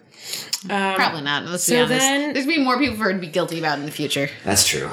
So he already had that milky eye, and Bad Eye Broody shows back up, and he just I just love that name so much. that was a collaborative effort. I'm proud of that one. I'm really. It's no coin face, which is the best nickname we've second best nickname we've ever come up with. Pamplemousse is the being the best. first, yeah. But um, Yeah. but I like Bad Eye Broody. Anyway, um, he gets like, it's like a, it's like that scene in Chicago where, um, God, what is his name? Oh my God, it's been so long since I was a music theater nerd, and and then Mr. everybody, Cellophane. everybody, Mr. no. Cellophane. No, the lawyer, Billy, Billy? Flynn. Yeah. Yeah, it, literally everyone who's Like, paid any like his attention to the show like just there's a bunch of guys in that show. yeah, no, everybody just laughed that I said I'm not a music theater nerd anymore. Um, no, Billy Flynn has that um, cross examination Yeah. number that's a tap solo tap too. number, yeah. yeah. Um, and it was like that. It was like spotlight on. Yeah. Now it's Bad Eye Brody's turn, and he has this long, crazy monologue. And the only reason I could think it would even exist, well, t- okay, so like two possible reasons. One is that the writers were just in love with that guy, which is mm-hmm. totally possible because Sure. he was really good. The other is that somehow it was supposed to make Claire feel empathy for him, which would have been great, but I don't see any evidence of that at all. She picks up that bone saw, and I kept waiting for her to put it back down, and then she just doesn't. She's just like, Well, nope, I'm straight up ready to cut you the That's whole a time. pretty big moment for her. Like that, I mean, she's been presented with moments like that in the past and not made that choice. So Yeah. it shows progression. Yeah. yeah. Into the dark. First, do no harm. And it's not just that she lies to get him in there and then threatens his life. Mm-hmm. Then she puts him in the fucking ship jail. Mm-hmm. It's like, hey, I wouldn't get too close to that guy. You're going to get typhoid and die. And walks away. And then Bitch. runs away. And that dude is still in ship jail. Yeah. And he's totally going to get typhoid and die. Yeah. I I don't really feel bad though because he was going to kill Wee Ian. So Yeah, no killing Wee Ian. It did feel a little bit like Bad Eye Brody's like soliloquy. Uh, I mean, it helped me a lot because I you wrote The Ballad of Bad Eye Broody because you, you gave me a heads up and said Bad Eye Broody, and I was like, and I had like a half half recognition of where I remember that from. Um, and then uh, he talks about like getting the lead in the face and all this stuff, and I was like, well, hello, exposition. Thank you very much. I remember you, sir. Don't die yet.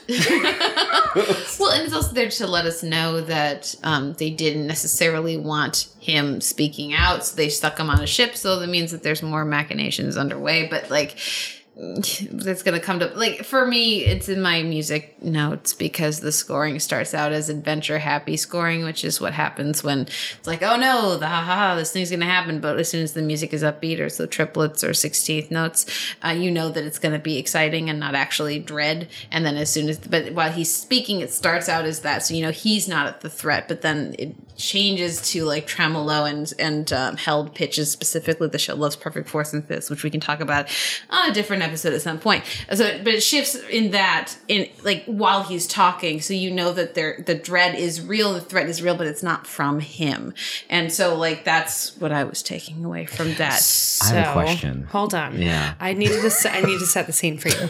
First of all, this is just a little tease for what it's going to be like when we do a just music episode. It's going to be so fucking awesome. I watched a couple weeks ago. Kate came over to watch an episode of Crazy Ex Girlfriend with me, and I learned so much about the show. Yeah. Je- the cat's out here wandering around now.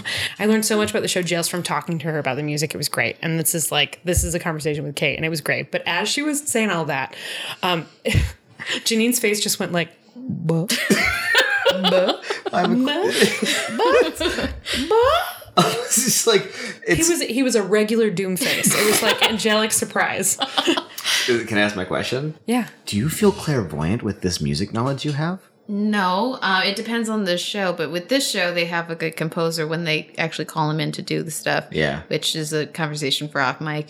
Um, but um, I think Allison told me part of that. yeah, Yeah. yeah, Um, and so so you can track the because of the the compositional style Yeah. of Bear McCreary and on this show and other shows that he's done um, when he's really focusing in uh, on the where the show requires it. You can tell based on characterization. And I actually have a theory based on this because I'm going back and taking notes for that eventual music episode. It's gonna be so good. I'm in season Yeah. one though. I get like a whole dedicated notes journal for Sure, that. yeah. Um, but um, my current yeah, my current theory is that as the show develops, they add orchestration depending on the different areas they go. So when they go to France, they add the baroque cello. When they go Yeah. to these and right now you guys have already commented on the orchestration for the West Indies, which is a lot of lower percussion and these different rhythms that are happening. Um, and initially I thought it was like they're pivoting as they go to these different places, but in this episode, Fergus gets a lot of cello. And I was like, mm, that's not in season one in the same way. It does show up here and there, but it's not in the same way. And I think it's because he's from France. So that's why the cello shows up for him when his sex scene is a lot of cello. And that is not what happens with Claire and Jamie most of the time with them. That is such Isn't that a cool? This Allison described me well. My face derped. but but because it's because the Interesting. on this on this show and there's enough enough depth to it. You can also do a similar analysis, for example, on the scoring that they use on on Battlestar Galactica and The Walking Dead often. yeah, yeah. Um, for based on where they are in the show, what the plot is doing. It's because it's it that basically they pay enough to warrant it to allow the composers to spend enough time to do that, Yeah. and because the composers are interested in doing it. The big show for that, if you want, is Hannibal, which is amazing, amazing scoring and really intense, like really meaningful scoring and soundtrack choices. Um, but you can also see that, and I'm guessing as I go through and I get more work into my music scoring journal for this show, I will continue to see that. So I, right now, I'm, I'm on season one with my rewatch and heavy note taking, but. Based on this episode, I'm guessing that that's what I'm going to find. So it's very interesting, and and the, the percussion is like I really love this version of the theme. For example, too. Yeah, it yeah. works really well, and so like seeing as it, the idea of certain characters we will see pop up again in certain points. I think it's you know anyone who watches TV will not be surprised by that. I'm not going to say more. Um, will um, just keep threading into that.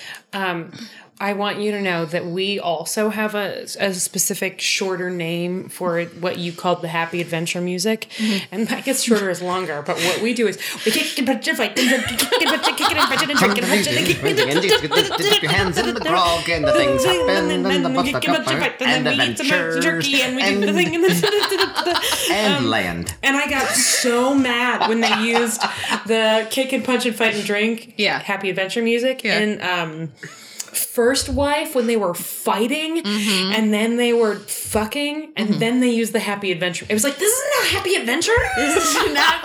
yes, it's a comedy when Jenny shows up, but that is not what we're going for. Yeah, you could wait and use that music once she throws the water and dum dum dum kick and fight and punch and then That's fine. Uh, okay. Yeah. Back to notes. Um, Okay. that was awesome. This is the second time in the last month that we've had somebody come on the show where we got like educated because we have a bonus episode that is unfortunately the sound quality is not as good as we had hoped because I fucked up, not because Janine fucked up. Um, Thank you. but I wasn't there, so I fucked up there. Let's put it that way. Keenan, Sweet Nothings NYC, came on to talk to us about um, lingerie, about uh, historical lingerie. It's fucking awesome. You guys are going to get that episode this week. Uh, you, you Patreon guys, I should say. Everybody else, sometime in December. Anyway, then she gets goat cheese. I would just kept thinking, like, how excited would you be about getting goat cheese again? You'd be like, oh, Are you I thought I would never see goat cheese again. I was like, that's the best. That's I. if just, that's like, what I have to punch do to get fresh goat cheese, I will get on a flagship right now. Go punch the cook in the face and make an omelet. Like, that's how I feel. Oh, oh god, it was so good. Oh well, then also the dead body came out of the creme de menthe. Yeah. that was not green enough. We were Yeah. uniform. Yeah, not no. bloated enough. Not Yeah. green enough. That person was far too Fresh. composed. Yeah. Yeah. God, it must have smelled so bad. Um, Rotting mess. she gives her jo- goat cheese. That's a fucking delicacy. That is. um, okay, so then Annika Johansson tries to say, "My goats need grass. My goats need grass. And my goats need grass." And Claire doesn't get it. Uh, then we cut to Jamie and Fergus, and it's a good scene where Jamie's like, "Great, did you get those keys? Did you? Did you? Did you?" And Fergus is like, "No." They were already planning to rape my wife, so no, I Yeah, didn't. Yeah, that's by the way where I wrote rape culture. it was Yeah. very upsetting scene. Yeah. Uh, and that captain didn't say shit. The captain was just like, okay. He didn't say shit. Yeah. Yeah, he's a dick Fuck fuck. that guy. You have strong feelings about mutiny and that not happening, and really anything else happening as long as that doesn't happen. Yeah. Anyway, uh, Fergus is César Domboy is really good in this scene. Uh, but I stopped, paused to write down the entire line.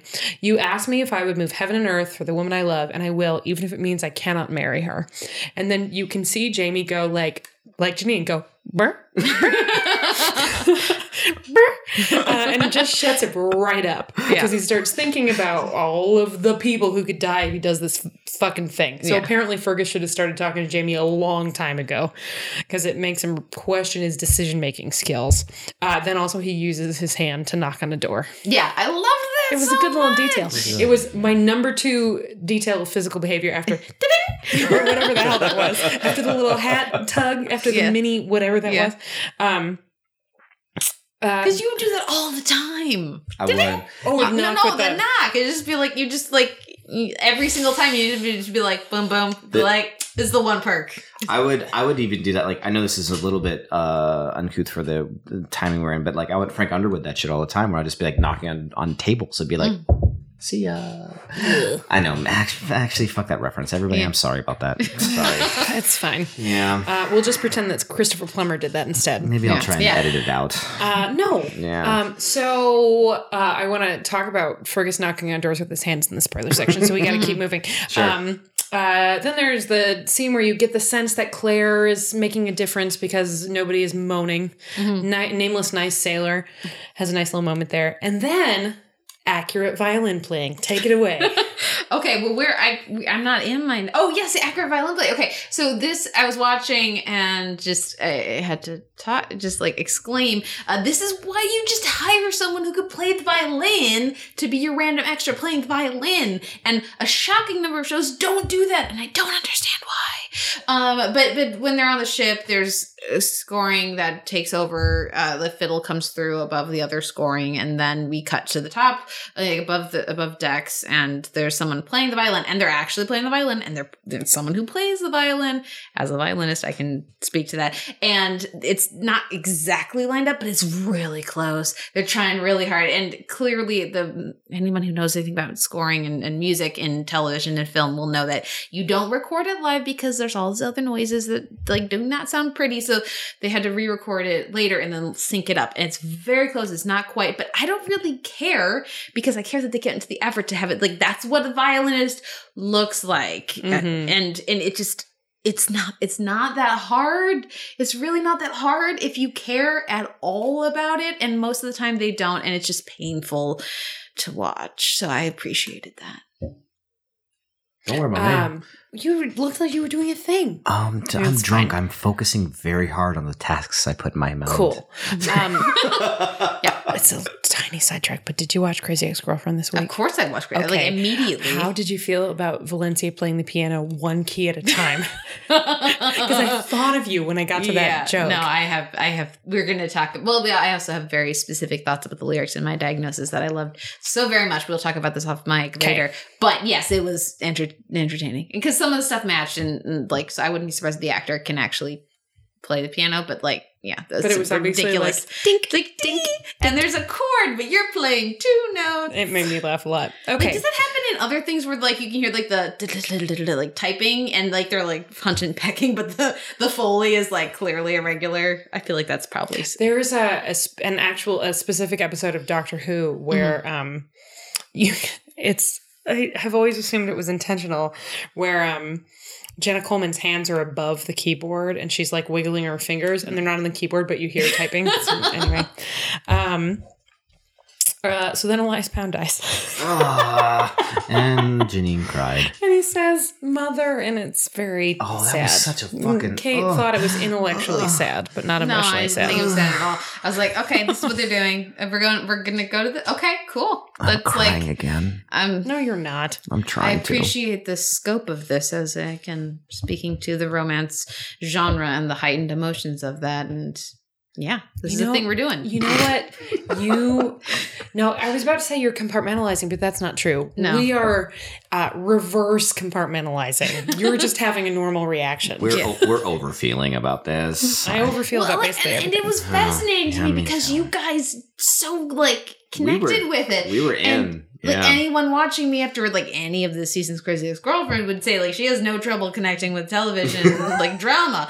But like and so many other shows too. But with this it was just it was purely intellectual. It was like okay see what they're doing there. Is he going to die or is he going to recover? Oh he's going to die. Okay and then we're going to do the stitching Well, okay like so I I was like I'm cold and dead inside while y'all oh, are Oh, feeling no, the feels No, you're No, not. you're not. Soft touch, incredibly soft. I mean, here's the thing: Janine sometimes gets extremely emotionally engaged just in listening to us retell the story for an episode he hasn't Actually, watched. that's super true. That's true. I, on the other hand, have read the books and have always found that character's arc. It's, Yeah, which is yeah. small. I mean, it's it doesn't last long. It's not a Yeah. long section of the books, but uh, I'm sorry of, of the books. But it's um, I've always found it pretty moving. So I was having a book reader reaction. Yeah, but I like get choked up at the right commercials, and I'm like, "You're manipulating me for capitalism."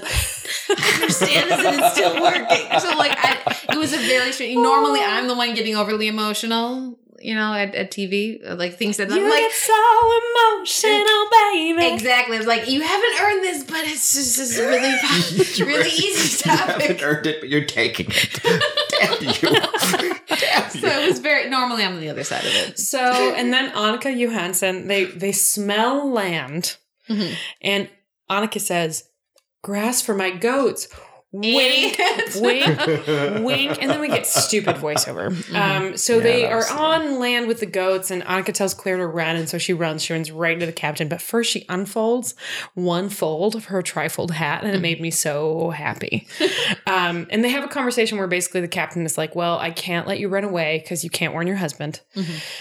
And this isn't in the books thing that kind of bummed me out because in the books he says I really regret writing that in the ship's log because now I have to do it and I wish I hadn't Mhm. because I owe you and I Mhm. I wish very much that wasn't there but I wrote it in the ship's log so I have to whereas this guy was like nope it's the law which I appreciate but I find less dramatically interesting. Oh, no, I would have really because that wouldn't have taken much on their end to just add that one extra line. Like he was very apologetic, It was Yeah. more lines, believe it or not. Oh, well. I wonder if maybe they're setting something up for the future. possibly. Yeah. Um. Sure. Anyway, uh, so she gets caught. Um. I get ready to be like, I had to pee, so I went wandered away, and that's toward what. the port. Well, there's there's, Is there's news there. I liked that. Oh, am I? that port, huh? That is an crazy. that is an accurate book thing because in the books, Claire is a terrible liar. So when she was like, "Oh, oh, am I headed toward the port?" I was like, "Yeah, that's great. That's exactly right." Well, I did appreciate. I have, again, I have a note here, but like, it's nice to not have an idiot captain for once. It's Yeah, like, good. yeah, no, you were, and like, fair enough, but like, we got to go back. yeah. Um. So then she ends up back on the ship, and then we cut to Jamie. Packs and specs. Pecs and specs. Made me so I- happy when you I, said that. I want to. I want to just. I'm, I'm going to take a little bit of like. Just. I help. I feel like I helped that along. Yeah, you set it up. You said pecs. I said pecs. and then I said pecs and specs. Listen, I'm not funny, but I like it when other people Yes, are. you're funny. Anyway, he's wearing his, his like pirate shirt and it's all untied and you can see those pecs. specific way. It was hilarious. The specificity with Yep. which it was casually oh. draped. It's I like know. when you're doing a musical and they have you contour your boobs so your cleavage is more distinct. I felt like they did that. Although maybe it just looks that way. It's, Well, I, mean, they're intense pecs. Pecs yeah, and I, specs. I- it was hilarious because you said pecs, but I was like, while you were saying that, like, you know, setting that up and everything, and I was thinking, like, I feel like Terry Crews would have been making them dance at this point. and I feel like, so he still wins His- pecs and specs, His but face like, would have shown up on one of those nipples. His has been like, bah! Old I- Spice you know, commercial. all of a bam, bam, wow. Yeah. Um, so he's looking at photos of Brianna, and while he's sitting in the ship jail, Well, I, I actually missed that because we were making a joke about it. he Oh, was looking great. at yeah. photos Yeah. of Brianna. That's why he put his specs on Yeah. because he has trouble reading. I don't know. It's he should not have been wearing glasses. He can see shit. Like No, he- there's no. They're like, we haven't seen the specs No, a he's while. he's farsighted. That's why he's so badass at everything. So he has to have his glasses to see things near near him. Mm. Listen, I'm gonna go with that's a fact. He wasn't wearing his glasses when he was working in the print shop. Whenever Yeah, he, he did. read He put something, them on, Yeah, yeah. that's Did actually he? where he used yeah, he them. did. Okay. He put them on so he'd be like, oh, he needs glasses now. Very dashing glasses. Yeah, They are dashing. Specky. Pecs and specs. It's a Well, it's a and- new Oh genre. Oh my god, like, that's gonna be the name of my gym library. It's a library and a gym Uh-huh. where you lift books as part of your workout routine. That's not a good idea. It's a but I just- terrible idea. I just immediately went to like, what would I put on either side of the like the two handed to balance them out?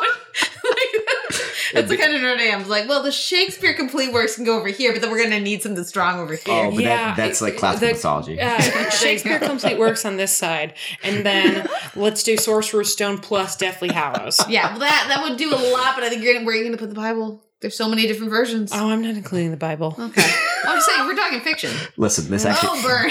this this one this went from No a, a bad idea to to a our great idea. Uh, Pecs and Specs. That's when I'm gonna Okay. start. When I'm gonna start my uh, feminist porn site. It's gonna be called Pecs and Specs. Um, Well, and I loved how they kept cutting back to Fergus, and he's like so tied up, and they're Yep. like, "It's okay, we're not gonna make you stand next to Sam Heughan." Just like that's not fair. just wait. we're gonna like very like pull open the collar a lot, but not a hundred percent, so we can get a good angle here and lots of makeup. Like it was just so We'll get a butt shot of him. That's what we're gonna get. The 1st the first Hot Fergus shot that we're gonna get is gonna be a butt shot. I promise you. Like, I believe it. I'm, I'll bet money. Anyway, um, M- Marsley. I have to. It's really hard. I'm We just- relearning uh, it. listen, we give nicknames to everyone. We can just start calling her You know, we don't often give nicknames to the women. That's actually quite, quite true. He doesn't. Yeah. Well, Parsley. Mrs. Fitz. No, I don't want to call her Parsley. Okay. It's not accurate. Anyway, well, maybe we'll. Anyway, Pablo- Patty. Haven't Pablo- done that in a Keep- while. Look at Come on, that's not an accurate nickname for anything other than Yeah, like, Duncan LaCroix. well, but pa- m- m- m- I c- Parsley is all I can say now. Marsley. Marsley. Marsley no, we'll come up Parsley. with something better. Anyway, Marsley she's kind of goes to the captain and is like, "Hey, I've got a thing for you." So his one weakness is once he swears an oath, he has to do it. You should see. Once he promised he was going to take me to, I don't know, the fair. I don't know. I was about to say my high school prom, and I realized that wouldn't be a thing. high school or prom, like it just wouldn't be a thing. Anyway, um, just swear that, just make him swear, and he won't do anything. And Jamie's like, "What the fuck are you doing?" Why did you tell them my kryptonite? Why? What on earth? And um, she's like, Well, you know he did it for you, right? Jamie's like, What are you talking about? It's like, Fergus, he did it for you. Um, and then Jamie goes, Oh, wait, dun, dun, dun. I was a fucking idiot. Why was I so terrible to my surrogate son? I'm such an asshole.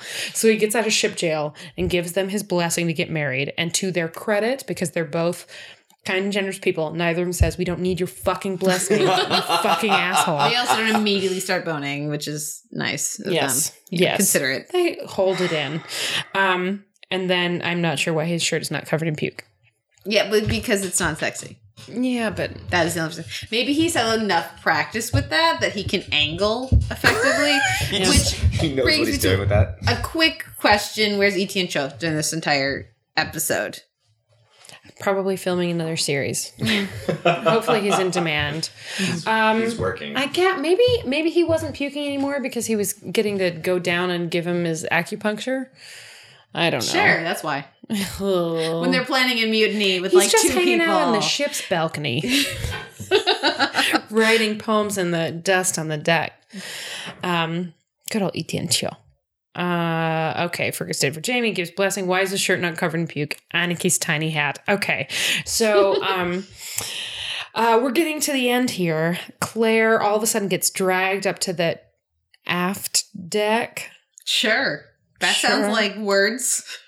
I'm guessing. I don't know. Yeah. Um, in the middle of the night, and uh, Annika's like, "Go, go now, go now, jump in the water." And Claire is understandably like, "Fuck no!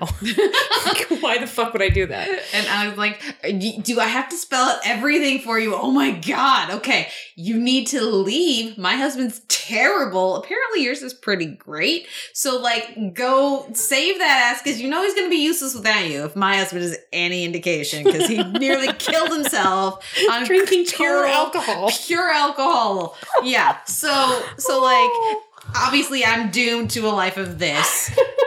You know, But it's not like I can get my it annulled, but like you are my dream. So go for it. And also you're an idiot, so I don't know if I can deal with more of our brunches here on the No ship. more. It's you're, we too many brunches. Yeah, you're costing me too much goat cheese. You have to. Yeah, we too much goat cheese. Do you not? She shoved that whole thing in her mouth, and then she was like, "Okay, here's another." one." like like witness when he just downs the lemonade. Exactly. It's like Exactly. you do not you don't even know what I did for you. Anyway, uh, she's like, take these barrels, float on these barrels. You have to go now. You don't understand how water works. It will wash you in eventually, but you have to get the fuck out now Yeah. because it's your only shot. And do not throw away your shot.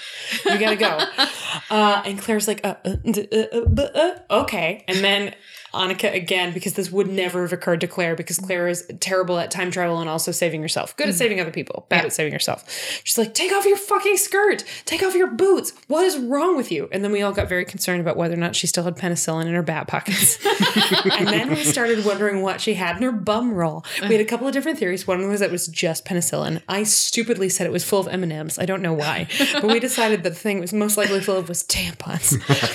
Come on. If you were going to go back in time from the 60s, wouldn't you? And you were like, well, I can, I'm taking these clothes on my back, but I can fill them with shit. Yeah. I have to have this bum roll. I want to fill it with tampons. Mm-hmm. I, I'm filling that shit with tampons. Yeah. I'm like, that is what I'm doing. Yeah. Would you, would you fill your bum roll with something else, Janine? I mean, I don't need tampons, but I would take them. Someone's got to use them. Someone does need to use them. Yeah, Mhm. and I, I am um, altruistic like that. Thank you. Um, but also probably just like really, I have no fucking clue. Actually, like actually presented with that question and actually trying to answer it, I have no clue. Oh, I have so many thoughts about what I'd bring with me if I time traveled. What about you, Fucking Kate? Um, I- I'm much more prepared for the zombie apocalypse question. Um, but That's what I'm prepared for. Yeah, but we're time all- traveling. Yeah, with the time because the, the question is then are you do you you have to make sure that you're going to be able and willing to 100% keep track of it um so because you So can't don't alter burned as a the, the well you can't alter the hor- course of history with technology falling to the wrong hands i mean Depends on your viewpoint of how history works and how time traveling works. Yes, I know, but as a Doctor Whovian, I mean, like you know, they've messed up the timeline a bunch. Um, yeah. Also, different Claire invented compartmentalization. So. How did she? Did she already knew about it? Why is? Why did she? She invent- told it to a dead kid. Yeah. yeah, w- well, somebody was listening. Yeah. but I feel like so she was carrying a thing. She like her, it to a dead her surgical tools were in the thing she was carrying, right? Yeah, she had like a wrapped up thingy. So Yeah. presumably that's somewhere else.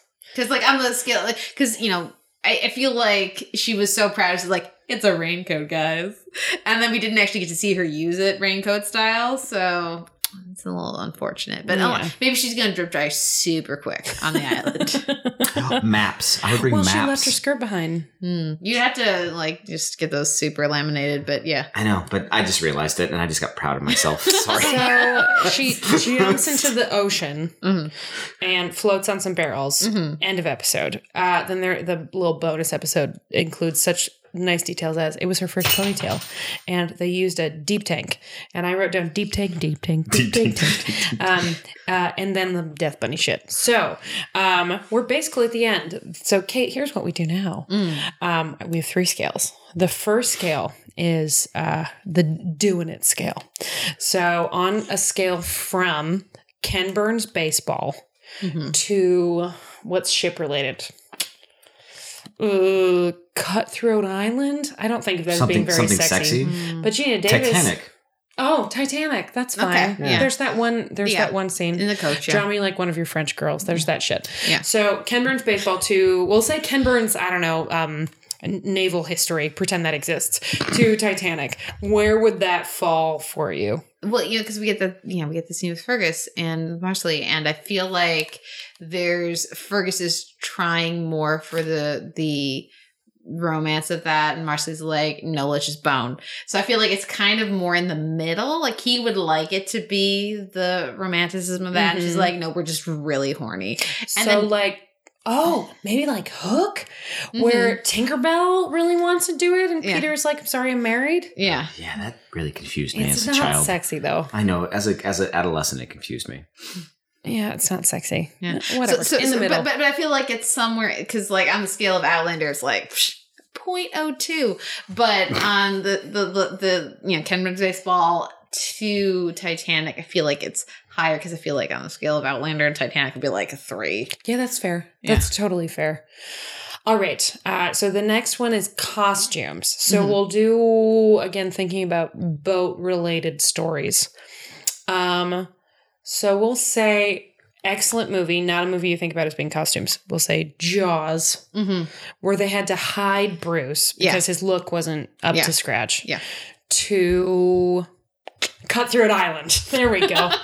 uh, where do the costumes fall for you? oh way past cutthroat island i love these costumes Great, me too. I thought Yeah. it was great. I, I mean, Terry's always thing. great. Yeah. Yeah. she looked. Uh, Kate made a great point when we were watching, which is just in the in the previews for next week. Um, she's all sunburned and like messed up in that way, as opposed to covered in dirt you would never get on you in the ocean. also, just for the hats, Yeah. hats alone, yeah great hats. Man, I mean, I finally got to see a tri- trifold flat hat in a way that I thought people would use it. It Um, never occurred to me. I didn't think about the fold as being an active part of the hat. yeah, Mhm. like the fact that she like put it down and like made it a brim. I'm like, like yes. that's how I would do that too. that's why they have them yeah, what the fuck are you guys A doing? plus. Yeah. Yeah. All right. So the last one is uh, basically like um, uh, how invested are you scale. Uh, so it's how often would you get up to get a drink? And there are variations on this because sometimes you just need a drink Mhm. because it's that intense, but then you have to pause it to go. Mhm. Um, so we'll do um, boat related things. I don't want to reuse Jaws. uh, we'll do speed two cruise control. Oh, that was Okay. actually where my mind was at. Great. Great. Good that's job. like Uh, doing two, the dishes straight um, up yeah the Rock. How about that? Oh, yeah. Okay, Great um, scale, by thank the way. you. Yeah. y'all are way kinder to the rock than i am Oh, Uh, I don't think it's good. No, but they I have do some think good it moments. in terms of intensity. intensity. Um, well, Yeah. I think you can get up and get a drink during pretty much any Jamie scene in this. Yeah. Um, so I think feeling that puts it kind of in the middle, but the stuff with Claire um and Albie um is fairly uh just compelling and just in general, but also fun and engaging and Albie's adorable. So I feel like let's say on the scale, I feel like what's it's a good midpoint. Like Anaconda. like I because like like the the, the, Deep the- let's say let's say like Deep the the island stuff in Castaway, but not the water stuff in Castaway. Oh, I like that. Because like the water stuff in Castaway is like way beyond. yes, you know. Yeah. but the But, island but the stuff. island stuff, I I feel have like made fire. I have made fire. yeah, it's like it's a good scene and all, but like I can get some popcorn while I'm doing it. Yeah, Yeah. good. That's good. Oh, that's Okay, solid. Good job. So the last little phase before we get to the end matter here um, is the golden pamplemousse, where you choose your top performer of the week. Janine, would you like to go first uh, in the rare circumstance where you get to participate in this thing? well, is it? I mean, Albie. Albie, you're going with little Albie. Fucking love. Doomface? I love fucking Doomface, man. Like he's good. he just did such a good job and you know i know i know katrina Bopropova is also a part of that like experience with this kid but man good job and i'm i appreciate it and like i've I, it's been a while since i've had such a one episode connection to a character Cool. so That's I, a good argument. yeah did a good job Kate, what about you? Hanukkah, it's not even close. and like the, the, the performance is good. Like Chanel de Jager. like if you want to read into it, there's enough ex- I mean, like is exasperation there, and if you don't, then she's just sincere and very sweet. But like if you if you want to see it, then there's some like. My goats need grass. How like seriously, lady, come on, which I appreciated. yeah Uh, I am tempted to go. Well, I, I agree with both of your choices. Yeah. I'm also tempted to go with César Domboy. Um, With- but uh, I, we have not actually picked Katrina Buffon yet this season, so I'm going to go with Caitriona Balfe. oh Um, I shouldn't do that because we started saying Tobias Menzies' name right, and then he left the show. Shit. Balfe from from. Um, yeah don't do that she, don't, don't I thought us. she was. re- I mean, she's great every episode. She's very good at her job. Um, but I thought that her shit, especially when um, Albie Elias Doomface was dying, was really lovely, uh, and it was fun watching her figure out how Claire would make these incredibly terrible decisions. So I thought that was good. Um, any final thoughts? Anybody wants to share before we do the shit? Well, I just want to say that I think this is the first time we've like because the Golden Pamplemousse tends to be a, a uniform decision. Mm, It's it's like half and half. half and half. I don't normally participate, but it's I think these are wildly different choices, which I actually Yeah. really appreciate. This No, is this seems good. like a very It's solid, ensemble episode. very good episode. Absolutely, yeah. Anything else, Kate? Well, too many for now. So hit me up on Twitter, everybody. Yeah, and where can they find you on Twitter? At the Televerse. And tell the people about the Televerse. Televerse is my weekly TV podcast where we talk about just a stupid amount of TV. Um, we're trying to keep it to like two hours a week. And who's your No. co-host? My co-host is Noel, Kir- Noel Kirkpatrick, and uh, he's fabulous. Um, so yeah, at the Televerse, hit me up. I love talking about TV. I watch too much TV. Help me validate myself and feel like I've not wasted my life. It's a great, great, great show. Um, you, in addition to finding Kate at the Televerse, you can find Janine at Pagel underscore Aaron until he finally follows through on his threat to make a Janine specific Twitter It's account. gonna happen. Uh, you can find me at Allison Shu. You can find the show at facebook.com slash podlandercast, on Twitter at podlandercast, on Patreon, which will allow you to get a whole bunch of bonus episodes, including our brand new bonus episode series called Anyway, Patty. um, you can that you can find us at patreon.com slash podlander drunkcast that also give you access at a certain level to our uh drunkcast slack channel which has been so fun There's lots of gifts. Just hang out with us for the so gifts. it's there. It's a gift party all the time. It's really fun. um, uh, we specifically, speaking of Patreon, want to thank all of our patrons, but specifically our most generous patrons: Lori McGuire. Uh, New new patron, thanks Lori. Yvonne Kaiser, not a new patron. Go to hell, Yvonne. Just kidding. The best. Anne Gavin, Katie Kirschner, Amanda Newton, Beth Locke, Kelly Sheehan, Jessica Dobrovich, Aaron Yusey, Molly Layton, Heather Moore, Ruth McCormick, Trish McCrary, Kara Marlowe, Catherine Galindo, Kiki the Wise, Flourish Root, Dr. J, Friday Payton, Jen Lander, Drunklin, and Kathleen Moniz, as well as everybody else. Um, thank you for listening. Follow Kate and get all the great shit from her. Um, get ready to listen to an episode about underwear where you can only hear one of the two twins on the show. you can hear both of them, but uh, Scotty's a little. Uh, she's old. Whatever, there are she's twins. old Janine. Okay. Uh, and Julie will be back next week um, to talk about whatever the hell the next one's called, where Claire hopefully drinks a lot of sangria. Um, we should have done a spoiler section this week. We're doing it. Are we not, not doing a JC's Baudelaire? I don't. We're so over time. I'll tell you what. I'll do a little one. So then, You seem fine with it. Are you fine with it? Fine. I Okay. assumed We'll do y'all had spoilers. the, the Okay, so then time everyone- constraint. We're gonna do one. if you're not going to be a part of the spoilers, t- turn it off now. We love you. Oh shit. Oh, go drink that. Yep. And if you're leaving us by pretend Yakety Sax is playing. But also, I actually have to pee, so let's pause. Don't you dare cut that out. Never. Hey, so um, uh, Doomface, Doomface, so Doomface, Doomface. we checked this before uh, recording. Kate has also not read the books, Yeah. but has read the Wikipedia entries, which I love. Yeah. um, but there's some big changes from the books, and there were some this episode. So, of the things that I want to share, one is I just have to get some shit off my chest because I'm really bummed about a cut they made, and the and and this will be like for real. If you don't want to know things that could happen for the rest of the season, you have to stop listening. Um, because I can't talk about the scene that got cut without revealing a character who's going to be a major part. And I'm not even talking about the one we were just talking about, a different one. Anyway, um, and the other one is just a fun thing that I think is probably going to get cut based on a thing I just really. Anyway, so the first thing, stop listening for real. thing one, thing two. Yes, thing one Sorry. is you nerd. Um, so the reason that that ship is going to Jamaica is because they're conveying the new governor of Jamaica. And the new oh. governor of Jamaica is Lord John Grey.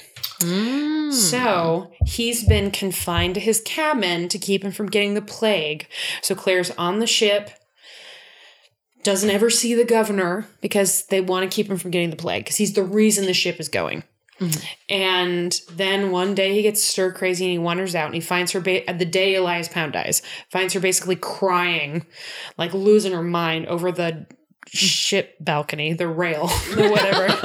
um, and they have a conversation about grace, basically, about um, finding peace in chaotic time. It's a beautiful, beautiful scene.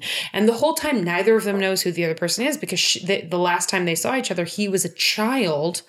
Is this Coinface? Yeah, coin face. This is Coinface. Yes, okay. Coinface. I, I live through nicknames. Oh sorry. yes, coin face. Okay. Um, so they don't know, like they don't know the relationship they have to each other because they don't recognize each other, and Jamie isn't there to give them context. Sure, yeah. So they have this conversation where they both, um, take a great deal of comfort in the other person, and then of course because they're going to the West Indies, they run into isn't the right word, but they encounter Lord John Grey in Jamaica, and all of a sudden, she is the woman who's married to the man he's been in love with for twenty years, and he is a man who's in love with her husband. So they were these people who found this incredible connection, who are then suddenly adversaries, and it's just That's such a beautiful. That's such a. Oh, I, I see why it's got. It was cut. Um. I do not. I do. Spoilers, That's why. Yeah. No. Complete Yeah. spoilers. Because I guess that's right to make it more of a surprise Well, when they run and they into can, him. they can contrive a reason for them to interact before Jamie's there. Yeah, That's true. And in the context of that episode, to, to develop Yeah. that relationship and then give him give Yeah. them reason to hate each other later, like that's fat. That but that's a Oh, that- Charles Manson died. Yeah. really. Yeah. Sorry, I just looked at my computer. It was Uh, right there. Oh shit! No, no, I'm not drinking to that guy. Uh, drinking that he's dead. I'm drinking to Outlander. Oh shit, Okay, I'll do that.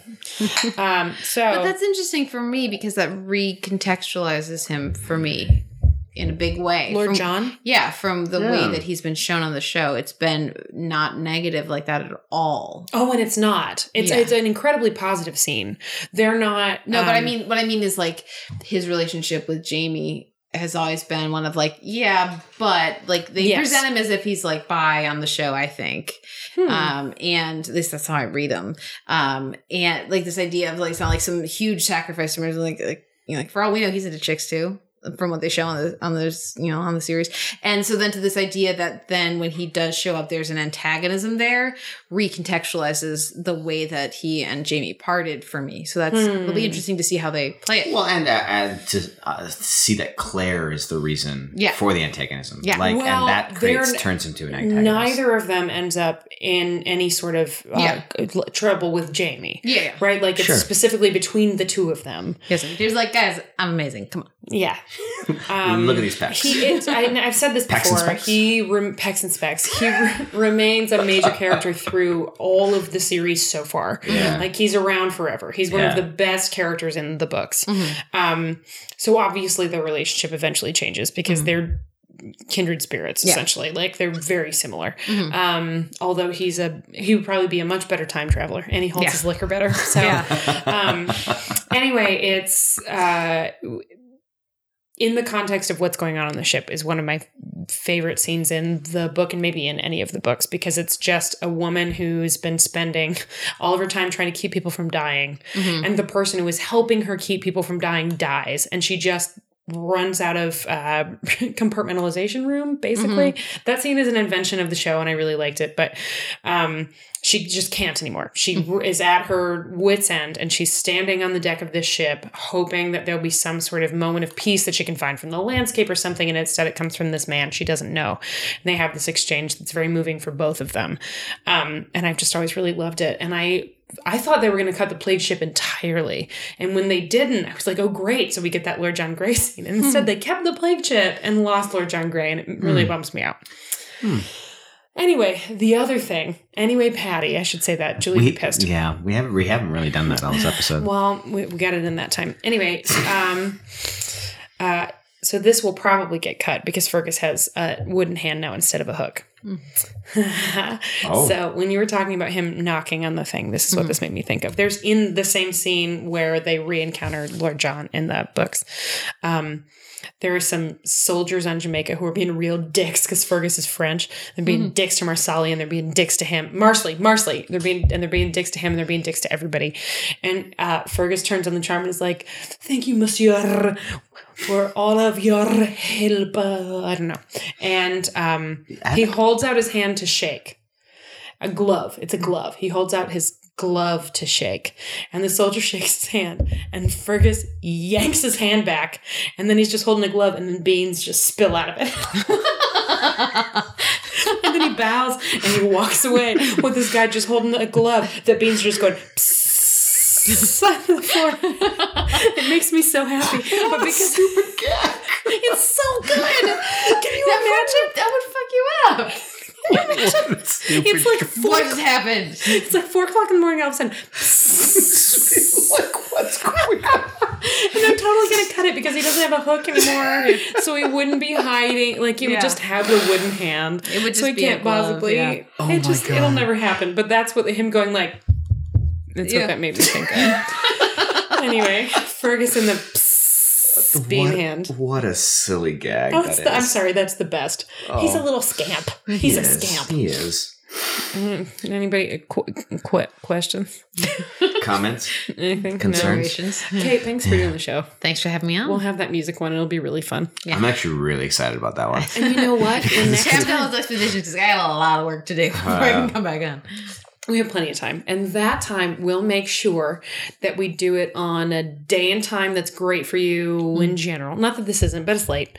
Um, and then we'll be somewhere where you won't have to drive. And then we'll get you good and sauced. Yeah, it's a yeah. We'll have to because I'm nice and sober now at the end, which I feel like is not in keeping Oh, with no, the totally spirit. is. No, okay. it's, It's it's, fine. it's responsible. Yeah, Yeah. it's fine. Yeah, yeah. There's not. It's it's not like we would be like, oh, well, you don't drink, you can't be on the show. can't That be would on never the happen. show. Julie and I have had a mm-hmm. conversation about that. She was like, well, because you don't have to drive. I was like, no, of course not. No. this is just because this is what we do. I'm really glad that we're talking about it now because I could use to stop drinking a little bit. Not that I felt pressured at all. you do. You. do. Eh, I should see. I wish I could get my cat to talk. That means it's time to go. Okay, Yeah. bye.